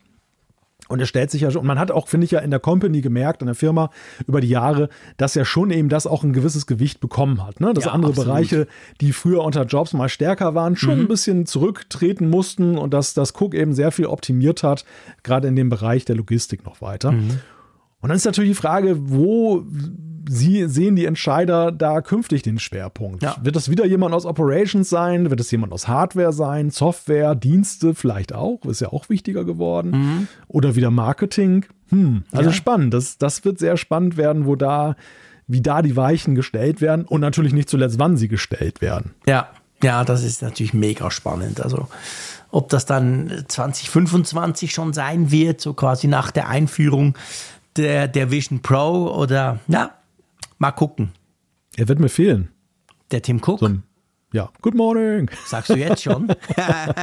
Ja, ich finde das mittlerweile, ich finde das mittlerweile so legendär, sein, sein, sein Good ja, Morning ja, immer. stell dir vor, ich meine, er musste ja irgendwas finden und, und ja, ja, ja, logisch, man hat sich total an ihn gewöhnt, keine Frage. Er ist ja auch gerade, was so diese öffentliche Wahrnehmung oder halt auch diese Events anbelangt, natürlich massiv gewachsen. Ich meine, guck dir mal, Ja. guck dir mal seine ersten Keynotes an. Das war ja, das war ja, boah, meine Güte. Also ich würde sagen, eine Meisterleistung von Apple PR, wie sie ihn aufgebaut Ja, haben. absolut, ja, ganz genau. Fast so ein bisschen Weil- vergleichbar wie, wie, wie die, die den, den Mark Zuckerberg medientauglich gemacht haben. Der ist Ja, ja, ja. heute auch richtig entspannt und cool und am Anfang war das so ein stotternder Teenie. Also, ich glaube, das, krass. Ich glaube, das war auch ein großer Paradigmenwechsel bei Apple, so von Steve Jobs zu Tim Cook. Steve Jobs war keiner, den du jetzt irgendwie, den du verkaufen musstest nach außen. Das hat er prima selber Ja, hingekriegt. ja, genau. Da war es eher so. auch nicht gekonnt. Das hätte er wohl auch nicht gewollt Ja, oder da zugelassen. war es da war's wahrscheinlich eher manchmal so ein bisschen so Krisenbereinigung, wenn Ja, er dann genau. zu sehr sich Bremsen. verkauft hat außen. Genau. Und, und es hat sich ja dann bei Tim Cook, finde ich, schon sehr dahin gewandelt, dass man eben einen CEO hatte, der eben, glaube ich, dem man schon so ein bisschen eben auch im Verkauf auf die Sprünge helfen musste, der Ja. sehr trocken und knochig Anfang wirkte, anfangs Genau. wirkte und der ja nun so ja, ich sag mal, das merkt man auch diesem Interview sehr stark an. Da wird natürlich wieder das Fitnessstudio dann, da kommt dann wieder ins Rennen, dass er immer jeden Tag vor der Arbeit macht, dass er so ein ganz früher Aufsteher ist und so weiter. Also, und das sind ja alles so, so Attribute, finde ich, die man über die Jahre, man merkte schon, da ist so ein bisschen Storytelling dahinter. Ne? Man Ja, hat das absolut. aufgebaut Ja. und macht, es macht ihn wiedererkennbar, sympathisch auch, auch so seine Position und wie er zu manchen Dingen so steht. Also, das ist schon sehr interessant. So Ja. ähm, diese Marketingleistung, guck. Ja, absolut, absolut. Genau, wie man, wie man das auch verändert hat bei ihm. Yo, well. Ähm, ich finde, es braucht auch einiges an Marketingleistung, sollte die nächste, sollte das nächste Thema tatsächlich so sein, wie es offensichtlich ist. das dann zu verkaufen, ähm, dass es ja gar nicht mehr so lange dauert. Es geht natürlich um Apples Mobilfunkpläne für MacBooks. Wir haben auch schon drüber gesprochen. Ich bin ja jemand, dem das wirklich fehlt, der sich richtig ärgert, wenn ich mit dem MacBook unterwegs bin und ich kann da halt keine SIM-Karte reinstecken. Gab ja immer wieder mal Gerüchte, ja, das kommt schon mal und so. Äh, jetzt muss man sagen, es dauert ewig, bis das überhaupt kommen soll, laut einem aktuellen Bericht, oder? Ja, ja, es ist, es ist leider verhängnisvoll gekoppelt an bestimmte andere Entwicklungen, die erstmal eintreten müssen. Also am, am Anfang steht halt tatsächlich laut einem Bericht von Bloomberg, Mark Gurman hat da mal wieder seine Kontakte spielen lassen, dass Apple erstmal seinen eigenen 5G-Chip bzw. sein eigenes 5G-Modem auf den Weg bringen muss, von dem wir ja schon ein paar Mal hier gesprochen haben. Das sich immer wieder verschoben hat. Aktuell ist ja, glaube ich, die Rede von 2026 ist Ja. das Ziel, dass es beim iPhone eingeführt werden kann. Und dann soll es so sich so langsam durch die ganzen Produktgruppen, also es soll auf dem Chip sozusagen sein, künftig des Systems. Und dann geht es natürlich erst um iPhone, dann kommt die Apple Genau. Watch, dann kommt das iPad und dann steht da schlussendlich 2028 auch der Mac auf der Timeline. Weißt du, was ich mich bei der Geschichte frage? Jetzt mal völlig unabhängig, ob Ja. ich finde, das sei zu lang, das ist ja klar. Äh, Ich frage mich, ich, ich kann mir tatsächlich vorstellen, dass dieser eigene Mobilfunkchip beim MacBook Pro dran gekoppelt ist, dass man sagt, hey, da bauen wir jetzt nicht irgendwie Qualcomm-Zeug ein wie beim iPad. Die Frage ist nur, was ich mir, was ich nicht so glaube, wir, wir, hören ja viel von Problemen, Verzögerungen, viel komplexer als gedacht und so weiter bei dieser ganzen eigenen Mobilfunk-Chip-Sparte, die sie ja da aufgebaut haben. Meinst du nicht, es wäre cleverer, man würde damit anfangen in einem MacBook Pro statt gleich im, im Topseller iPhone? Weil erinnerst du dich, beim iPad Ja, war das ja. doch auch so. Da gab es auch Dinge, die das iPad zuerst konnte, bevor das dann aufs, aufs, aufs äh, das 5G war es doch. 5G wurde beim iPad eingeführt und dann erst beim iPhone. Und ich könnte mir vorstellen, dass sie das bei so einem wichtigen Teil vielleicht eben auch so machen. Und dann würde der Zeitplan sogar unter Umständen anders aussehen. Ja, ja, wir hatten das, glaube ich, immer mal besprochen, als ähm, angeblich be kurz bevorstand, dass jetzt die ersten iPhones den Mhm. Genau. Chip bekommen. Das, das, äh, da ging es, glaube ich, damals darum, dass kurioserweise das iPhone SE im Fokus stand Genau. als erstes Gerät. Stimmt, genau. Und und das haben wir uns insofern plausibel erklären können, weil wir gesagt haben, Apple geht natürlich ins Risiko. Man denke damals an dieses Intel-Modem-Desaster, genau. wo, wo die Empfangsqualität Ja. plötzlich schlecht war und dann sind sie zu Qualcomm ja reumütig zurückgekehrt. Deshalb werden sie nicht gleich in ihrem Premium-Produkt, dem iPhone, an- Genau. in dem teuersten Modell, einen Chip verbauen, der sich erst beweisen Ja, muss, ob genau. er auch wirklich in Größe und natürlich musst du ja auch die Produktion erstmal so hochfahren. Ja. Da, da werden ja auch deutlich mehr dann eben iPhone der, der Pro-Modelle verkauft als SEs oder eben Mhm. auch andere Geräte. Ja, also es in der Tat, es spricht schon einiges durchaus dafür, dass sie diesen Rollout nicht unbedingt vom, vom wichtigsten Genau. äh, Seller aus Na, dann, in dann die anderen Geräte, machen. sondern umgekehrt. Ja. Ja, ja, also ich, ich- also ich glaube schon, dass die grundsätzliche Herleitung von German nicht falsch ist, dass, Ja. dass, äh, dass Apple jetzt nicht jetzt noch anfängt, Ja. Qualcomm-Modems noch zusätzlich einzukaufen Das und noch mehr. Vertragsabhängigkeiten zu schaffen, sondern dass sie sagen, Ausbau findet sowieso nur statt mit unserem eigenen Ding Genau. und unser eigenes Ding wollen wir jetzt endlich mal fertig Genau. kriegen. Ja. Also das halte ich für Das plausibel. halte ich für auch mich für plausibel. Für, für mich ist natürlich das große Fragezeichen auch, dass German das Line-up des Jahres 2028 aus dem Jahr 2023 einfach mal eins zu eins ableitet. Ja, das Wiss, stimmt. wissen, wissen wir denn, wie sich iPad und Mac, die sich ja immer mehr annähern, bis dahin entwickelt haben? Weiß German das? Das weiß doch Nein. keiner. Nein, und deshalb ist es ja keiner. auch, ist das ja auch schon hochspekulativ. Und warum steht auf seiner Liste die Vision Pro nicht drauf? Ja, Zum Beispiel. Stimmt, die könnte das ja auch haben, um, um, Ja. um autark zu werden, genau. Und, und deshalb, also ich, ich sehe das schon so ein bisschen mit Zweifeln und ja, vielleicht ist das der, der Funken Hoffnung, den wir dir, dir hier heute Abend oder in dieser Sendung noch geben können. So schlimm ist es ja nicht. Ich, ich lebe ja schon seit, meine Güte, mehr als 25 Jahren damit, dass Powerbooks und MacBooks eben nichts solches haben. Ähm, ja, alles okay. Aber eben, ich denke eben auch wahrscheinlich, ich denke sogar, dass sie vielleicht sogar dann auch wieder mit dem iPad anfangen. Weil ich meine, beim MacBook ist natürlich so, da musst du ja einiges neu machen. Du musst, du musst das Design neu machen, du brauchst Antennen, die musst du irgendwo einbauen und so weiter. Beim iPad hast du das alles schon.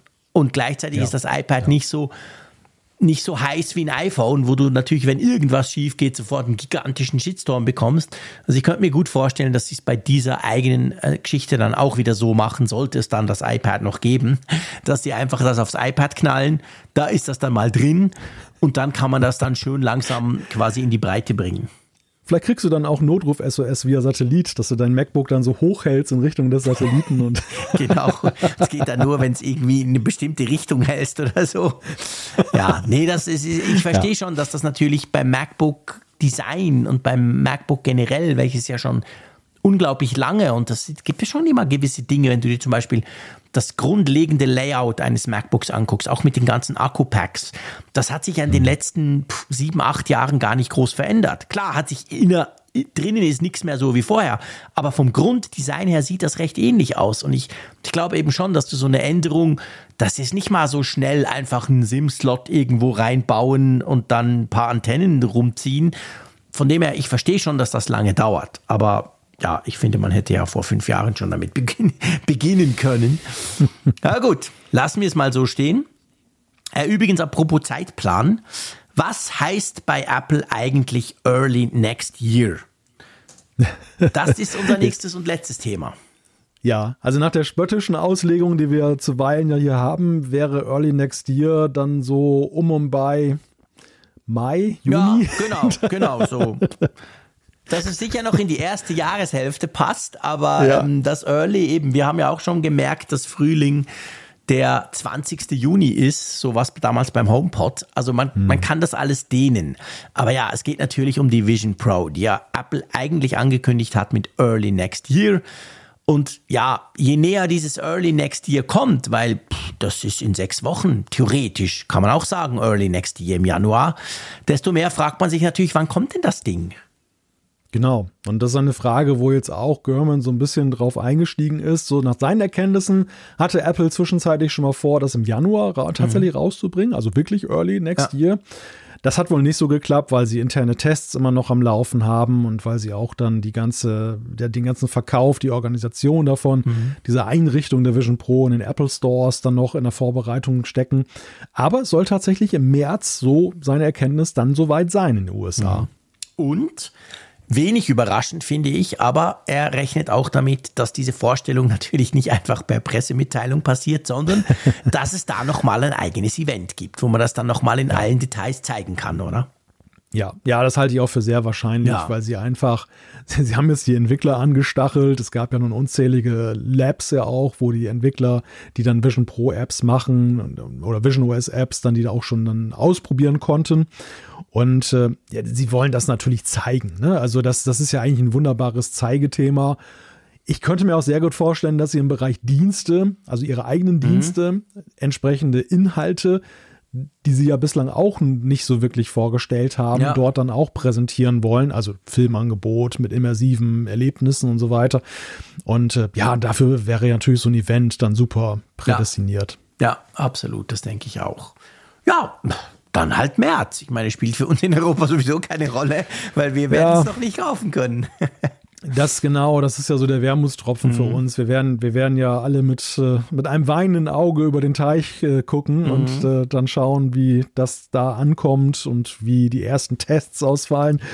Und äh, wer weiß, wann wir es dann hier tatsächlich mal bekommen. Ja. ja. Ich bin mal, bin mal gespannt, ob, ob das äh, wie Apple, wenn sie jetzt so ein Event aufziehen, wie sie das machen. Ob es dann wirklich so ein reines US-Event ist oder ob, sie, ob es dann auch, auch eine internationale ja. Beteiligung dann trotzdem gibt, weil sie ja sagen, es ist ja letztendlich ein Produkt, das auch ja perspektivisch international geplant ist. Ich denke ja. schon, dass sie das international aufziehen wollen, weil ich meine, klar könntest du es nur, wenn, wenn du nur auf den Verkauf guckst, könntest du es in den USA machen. Aber was machst du dann, wenn du es dann ausrollst? Dann, dann, du machst dann eigentlich ein zweites Event für die Europäer oder für die Asiaten. Also ich glaube, ja, die machen ja. ein großes, guck mal, wie geil dieser Computer ist. Der räumliche Computer-Event.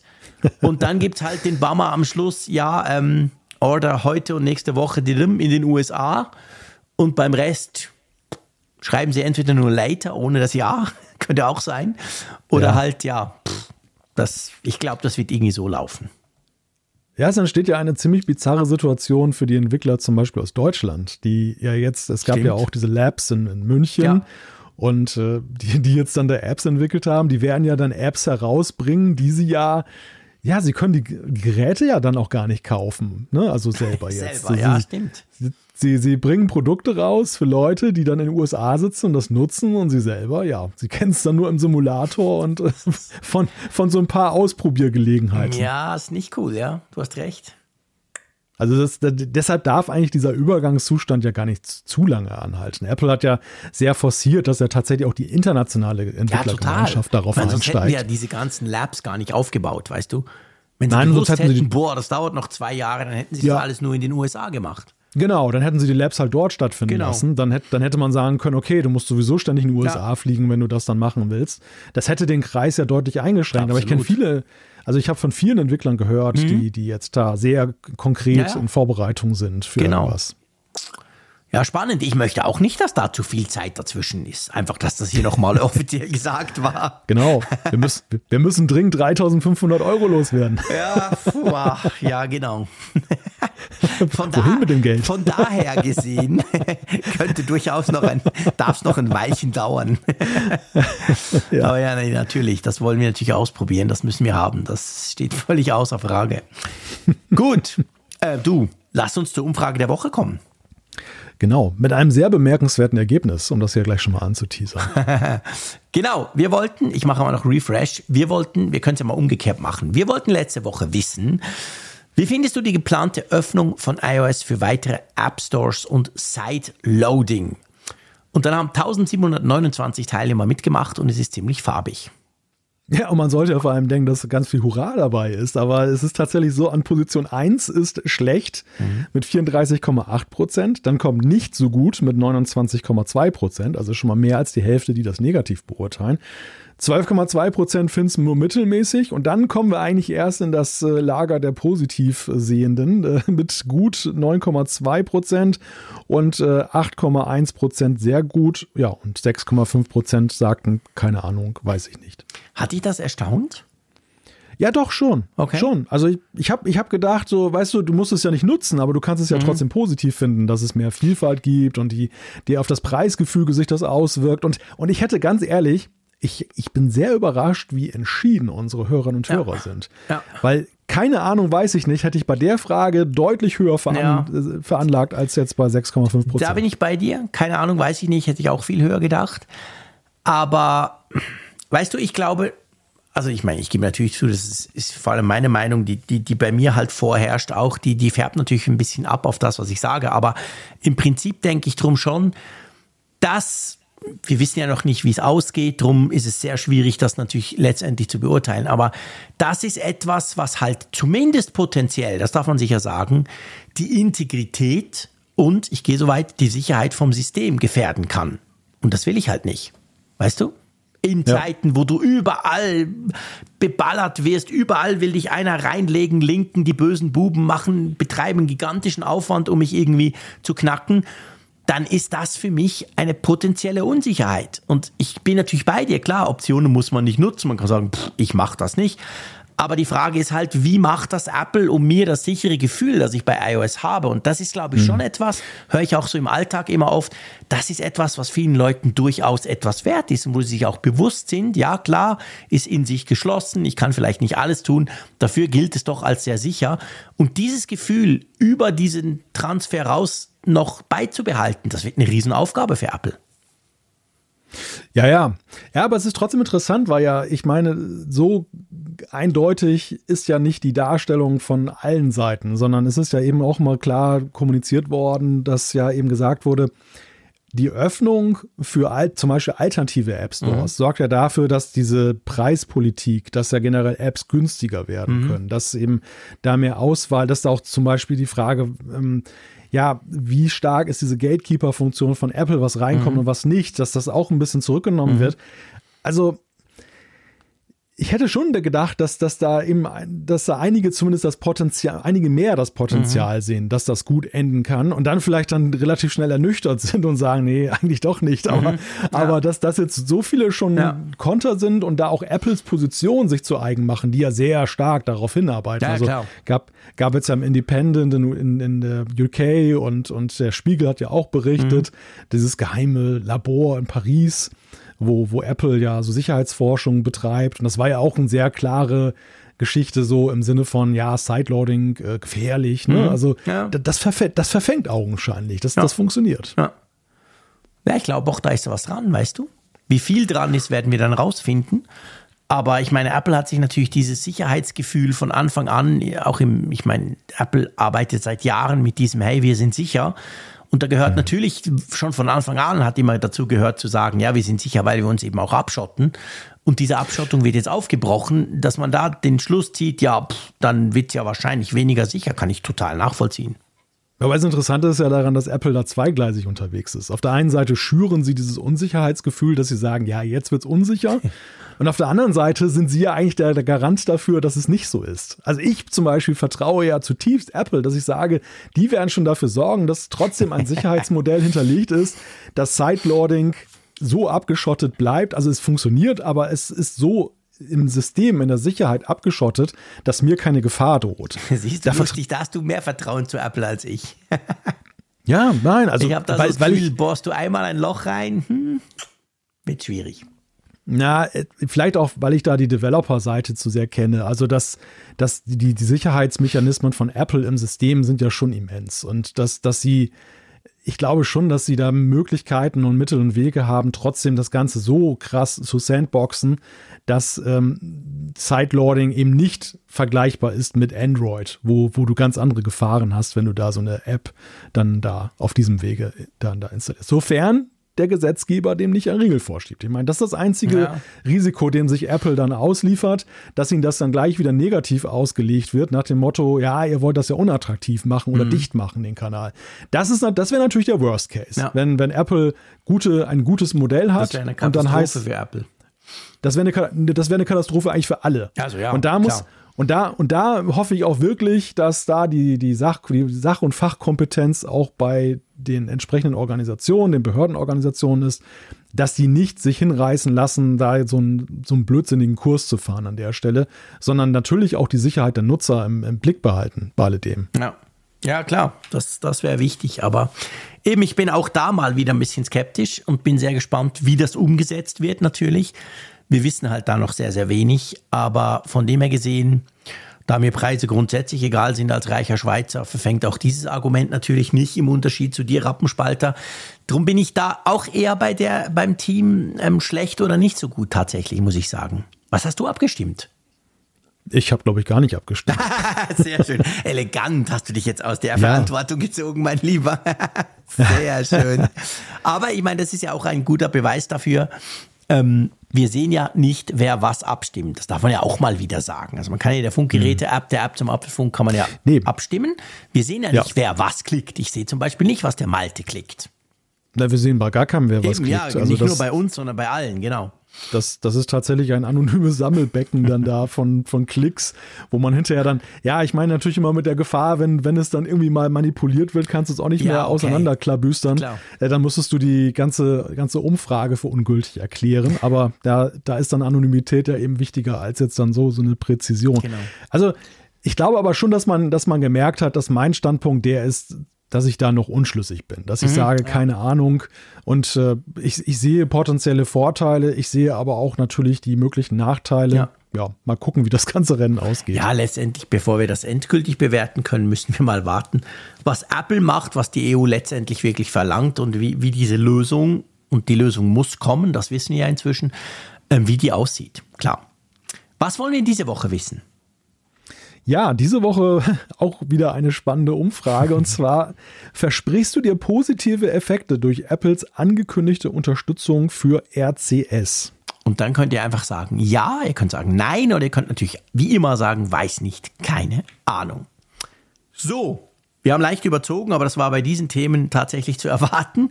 Ähm, werfen wir noch einen Blick auf die Zuschriften aus unserer Hörerschaft. Genau, da gucke ich mal hier, wen wir an erster Stelle haben. Das ist der Ralf, mhm. der hat uns geschrieben. In der vorletzten Ausgabe 407 hat euch ein treuer Hörer namens Sebastian eine Frage zur Abbuchungspraxis bei den Familienmitgliedern gestellt und ihr hattet schon die richtige Antwort parat, dass immer die Kreditkarte des Organisators der Familiengruppe belastet wird, auch wenn ein anderes Familienmitglied eine eigene Zahlungsmethode hinterlegt hat. Es gibt aber trotzdem eine Methode, sodass nicht der Organisator in Vorleistung gehen muss. Das Zauberwort beim Bezahlen in den Stores lautet Guthaben. Wenn die anderen Mitglieder, die selbst zahlen könnten, Gutscheinkarten einlösen oder den, den Store-Guthaben laden, hat das Priorität und die Karte des Organisators wird nicht angetastet. Funktioniert hier schon seit Jahren perfekt mit meiner Schwester, aber das ist meines Wissens auch die einzige Ausnahme. Ja, das schreibt uns Ralf. Sehr spannend. Vielen herzlichen Dank, Ralf. Du hast ja dann auch noch geschrieben gehabt, du dachtest, wir seien schon mit Mails zugeschüttet worden dazu. Sind wir aber tatsächlich nicht. Ich glaube, das ist nämlich schon so, so ein Thema. Ich, ich weiß gar nicht, wie viele Leute das überhaupt nutzen. Das ist noch eine andere Frage. Das merken wir immer so wieder so bei der Familienmitglieder, Familiengruppengeschichte. Dann habe ich manchmal das Gefühl, ja, viele, viele nutzen das gar nicht weil sie nicht wollen oder nicht wissen. Aber das war wohl so speziell, dass du tatsächlich der Erste warst, der uns jetzt mit dieser Lösung quasi, und ich glaube, du hast schon recht, das ist wahrscheinlich die einzige Lösung, wie man das umgehen kann, dass immer der Chef quasi zahlen muss. Ähm, du warst tatsächlich der Erste, der uns das geschrieben hat. Das ist übrigens sowieso die Krux, ne? dass man uns nach all den Jahren halt auch manchmal einiges zutraut, was jetzt die, die, Kompet die Kompetenz bei Apple-Fragen angeht. Wir bekommen, wir bekommen ja, wenn wir Fragen bekommen technischer Natur, dann ja sehr häufig solche, die sehr speziell sind, mhm. also wo man nicht sagen kann, das hat jeder schon mal nee. gemacht oder erlebt. Und, und die wir auch nicht beantworten können, vor allem. Nein, wo, wo ich genau, wo ich ganz häufig passen muss, ja, weil ich einfach da nicht weiß, wie das jetzt zustande gekommen sein könnte. Ja, genau. Also es ist ja toll, dass, dass ihr uns so große Kompetenz zusprecht, aber ich glaube, ähm, da überschätzt ihr uns manchmal ein bisschen. Aber das Schöne ist ja, wir können das ja dann weitergeben. Wir nutzen das halt auch. Ja. Wir sagen ja auch, hey, pff, ich habe keine Ahnung, du vielleicht mal und dann du vielleicht auch nicht. Und dann geben wir es halt rum. Und dann ist das Coole an dieser Community, dass dann irgendeiner, der viel cleverer ist als wir, die Lösung nämlich schon weiß. In dem Fall jetzt der Ralf und uns das dann schickt. Und dann können wir es auch wieder weitermelden und dann haben eigentlich letztendlich im Idealfall alle was gelernt. Genau. Gut, Komm, wir nehmen noch den Axel. Der Axel schreibt, Good Day aus Australien. Ich bin hier gerade für ein paar Wochen unterwegs und im Outback ist das Satellitensymbol mein steter Begleiter. Kein Mobilfunk, weit und breit. Da ist man schon froh, wenn man das SOS-System hat, auch wenn ich es wohl hoffentlich nie brauchen werde. Ich denke auch, dass es wohl zwei Tarife geben wird. Einen kostenlosen Tarif nur für SOS und vielleicht bis 2025 etwas mehr Funktionen, wie zum Beispiel kleine Nachrichten, die man senden kann. Wir hätten hier einen längeren, wir hatten hier einen längeren Ausfall im Mobilfunk und Festnetz. Da wäre es schon ganz schön gewesen, ein paar Nachrichten nach Hause schicken zu können, dass alles okay ist. Sowas gibt es bei Garmin, kostet natürlich monatlich Geld und braucht eigene Hardware. Könnt ihr mir vorstellen, dass Apple so etwas vielleicht anbieten wird? Viele Grüße ins winterliche Europa von Down Under. Gestern war es 38 Grad. Eieiei. Eieiei, krass, gell? Vielleicht, vielleicht kommt ja auch SOS Plus, dass ja, du so, Beispiel. sag mal, den, den, Grundnotruf SOS, dann kommen sie mit einer Pritsche und wenn so. du SOS Plus gebucht hast, dann wirst du im gemütlichen Kuschelbett dann rausgeflogen. Vielleicht, genau. Aber ich finde die Idee, also ich meine, wir haben uns ja auch schon so ein bisschen Gedanken drüber gemacht, was könnte denn da noch so an, an Plus oder Premium oder Plus Features dazukommen, für die man dann eben auch zahlen muss. Die, wir haben ja in den USA haben wir davon gesprochen, von dieser Roadside Assistance, also quasi, wenn du eine Autopanne hast. Aber ich finde mhm. schon auch, wenn du irgendwie Nachrichten schicken könntest. Ich meine, es müssen ja nicht iMessages mit Bild und weiß nicht was sein, aber nur so quasi back to the roots, SMS, aber über Satellit. Ich glaube, das wäre was, da würde wohl schon der eine oder andere dafür zahlen, oder? Ja, also ich denke mal in so einem Bundle-Angebot, mhm. ne, so wie Apple One. Genau. Und, äh, und vielleicht auch für kleines Geld, wenn es so zwei oder drei Euro pro Monat ja, kostet, das als genau. Einzeldienst. Das ist wir so, so, eine, so eine Absicherung für den Fall, das gab's ja, gibt's ja in Deutschland auch hin und wieder mal, ja. ne? dass plötzlich ein Netzbetreiber genau. hat ein Problem und das Mobilfunknetz und das, ähm, das, das äh, Festnetz fällt gleichzeitig aus. Und du hast dann, weil viele sind, haben, nutzen ja vergünstigte Angebote aus der einer Hand und ja, dann bist du geschmissen. Genau. Aber dann hast du zum Beispiel noch die Möglichkeit, den Leuten zu sagen, hey, ich bin gerade offline und ja, so genau, weiter. Zum ne? Beispiel, ja. Ja. Ja, Irgend das wäre wär schon cool. Also ich fände das tatsächlich auch interessant. Das muss ja wirklich nicht viele Features haben, aber einfach die Möglichkeit, Nachrichten rauszusenden. So, wollen wir einen Punkt machen? Genau. Unter die Sendung 409, ganz genau. Wir haben spannend diskutiert, mein Lieber. Wir waren uns auch nicht immer einig, das finde ich wunderbar. Ja, sehr und gut. Wir sind gespannt auf nächstes Jahr, wobei das tönt so weit weg, aber ich meine, im nächsten Jahr wird unglaublich viel passieren. Das klang schon nach Neujahrsgruß, ja, jetzt frohes ja, neues Jahr. Mir jetzt gerade in der Sekunde kam mir das in den Sinn, ja, Moment mal, ja. stopp, so weit sind wir zum Glück noch aber, nicht. Hm? Aber wir können ja was teasern an der Stelle, wer bis hierhin durchgehalten hat. Also zwei Sachen können wir vielleicht teasern. Das eine ist, das eine ist äh, Apfelfunk am Hörer, falls ihr den letzten Freitag im Monat gewöhnt seid. Uh. Das ist dieses Mal eine Woche später. Wir machen das im 1. Dezember. Genau, ganz wichtig. Schon mal, schon mal vormerken. Ja. Ist ja fast noch November. ja, und ich weiß nicht, und wollen wir das andere auch schon jetzt ankündigen, weil du gerade so ja, frohes neues Jahr und so weiter. Das hört ja sowieso niemand mehr zu. Wir sind ja quasi eben. jetzt unter uns nach 1 Stunden 45 haben alle schon abgeschaltet, genau, weil jetzt dachten so, Umfrage, Zuschriften ah, ja, sind durch, schalt mal ab. blöde Tschüss, Tschüss und danke vielmals genau, und so. Tschüss genau. von der genau. Nordsee und Zeug. Und mal gucken, wer ja, mitkriegt. Nein, wir, wir können an der Stelle verraten, dass wir eine schöne Tradition fortsetzen am Neujahrstag. Und zwar, dass wir unsere, ja, unsere Neujahrsgala wieder stattfinden lassen. Ganz genau. Wir werden am, ist glaube ich der 1. Januar, gell? Wirklich, ja, genau. Der ja. 1. Januar. Ja werden wir uns wieder zusammenschalten ähm, und dann werden wir äh, quasi das neue Jahr begrüßen in unserer Neujahrsgala mit Raphael und mit Michi. Das wird cool. Genau. Und du hast mir gerade vorgeworfen, dass ich schon zu weit vorausblicke. Auch der Ja, 1. wenn du- Januar wenn- ist doch eine Weile hin, mein Lieber. Wenn du schon damit anfängst, dass es so klingt, als wenn das Jahr schon rum ist, dann dachte ich Okay. mir, dann können wir auch schon mal Ja, über die Neujahrsgala sprechen. Passt absolut perfekt. Ich habe gerade überlegt, aber ich bin ja nicht fähig, dir zuzuhören und, und zu rechnen. Ich wollte sagen, ja, weißt du, bis dann sind es ja noch so und so viele Folgen. Erschreckend Ja, wenig, ich ne? müsste, ich Also, müsste in den Kalender gucken, oder? Aber komm, das machen wir auch noch. Naja, erschreckend wenig. Puh. Was haben wir denn da? Das eine, dann zwei, Eins, drei, zwei, vier, drei. fünf. Na, immerhin. Ja. Bis zum 1. Januar haben wir noch fünf Folgen. Wobei ja die gute Nachricht damit verknüpft ist, und das ist ja auch, glaube ich, alles andere als selbstverständlich in der Podcast-Welt, dass wir ja tatsächlich wie jedes Jahr auch jede Woche abliefern wollen. Na, warum nicht? Natürlich. Ja, es gibt ja, gibt ja so Podcasts, die gehen dann so in irgendwelche Sommerpausen und Winterpausen und so weiter, gemacht, mein Lieber. wo die, wo die Podcaster Winterschlaf halten und sich in eine Höhle Ja, verkriechen. ich gebe ja gerne zu, ähm, ich würde auch gerne Winterschlaf. Ich habe tatsächlich gestern mit meiner Frau darüber gesprochen, als es bei uns so kalt war, haben wir beide sogar, weißt du, eigentlich so die Bären, die machen das schon cool. Die futtern genug und dann machen sie irgendwann mal Luke dicht und dann so im Frühling, wenn die Ja. Vögel wieder zwitschern, gucken sie mal raus, ob man wieder rauskommen kann. Ich fände dieses Grundkonzept eigentlich recht cool. Aber nein, keine Angst, machen Das- wir nicht und im Podcast natürlich sowieso nicht. Also das mit dem Futtern kriege ich schon mal hin. Das mit dem Schlafen, das hat noch nicht so ganz funktioniert. Okay, ja, es, es geht mir leider auch so, da hast du vollkommen recht. Gut, komm, dann machen wir den Winterschlaf einfach Ja. nur bis nächste Woche, zumindest im Podcast, sonst können wir uns das nicht leisten. Aber apfelfunkmäßig gehen wir sozusagen in den Kurzschlaf. Nächste Woche sind wir wieder da. Ich freue mich jetzt schon drauf, bin super gespannt, was wir dann zu diskutieren haben. Ja, und vielen Dank, hört ihr uns immer so zahlreich zu und auch die, die bis am Schluss noch hören. Vielen Dank auch an der Stelle mal. Und ja, danke Malte natürlich. Hat Spaß gemacht. Bis nächste Woche. Tschüss aus Bern. Ja, danke Jean-Claude und danke auch an unseren Sponsor NordVPN, falls ihr euch das Angebot angucken möchtet, nordvpn.com slash Apfelfunk. Und wenn ihr wollt, nächste Woche sind wir wieder am Start. Bis dann, macht es gut. Tschüss von der Nordsee.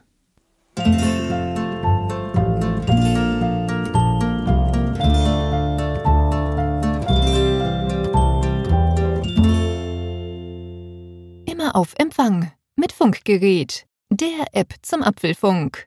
Lade dir jetzt Funkgerät für iOS und Android kostenlos im App Store und bei Google Play.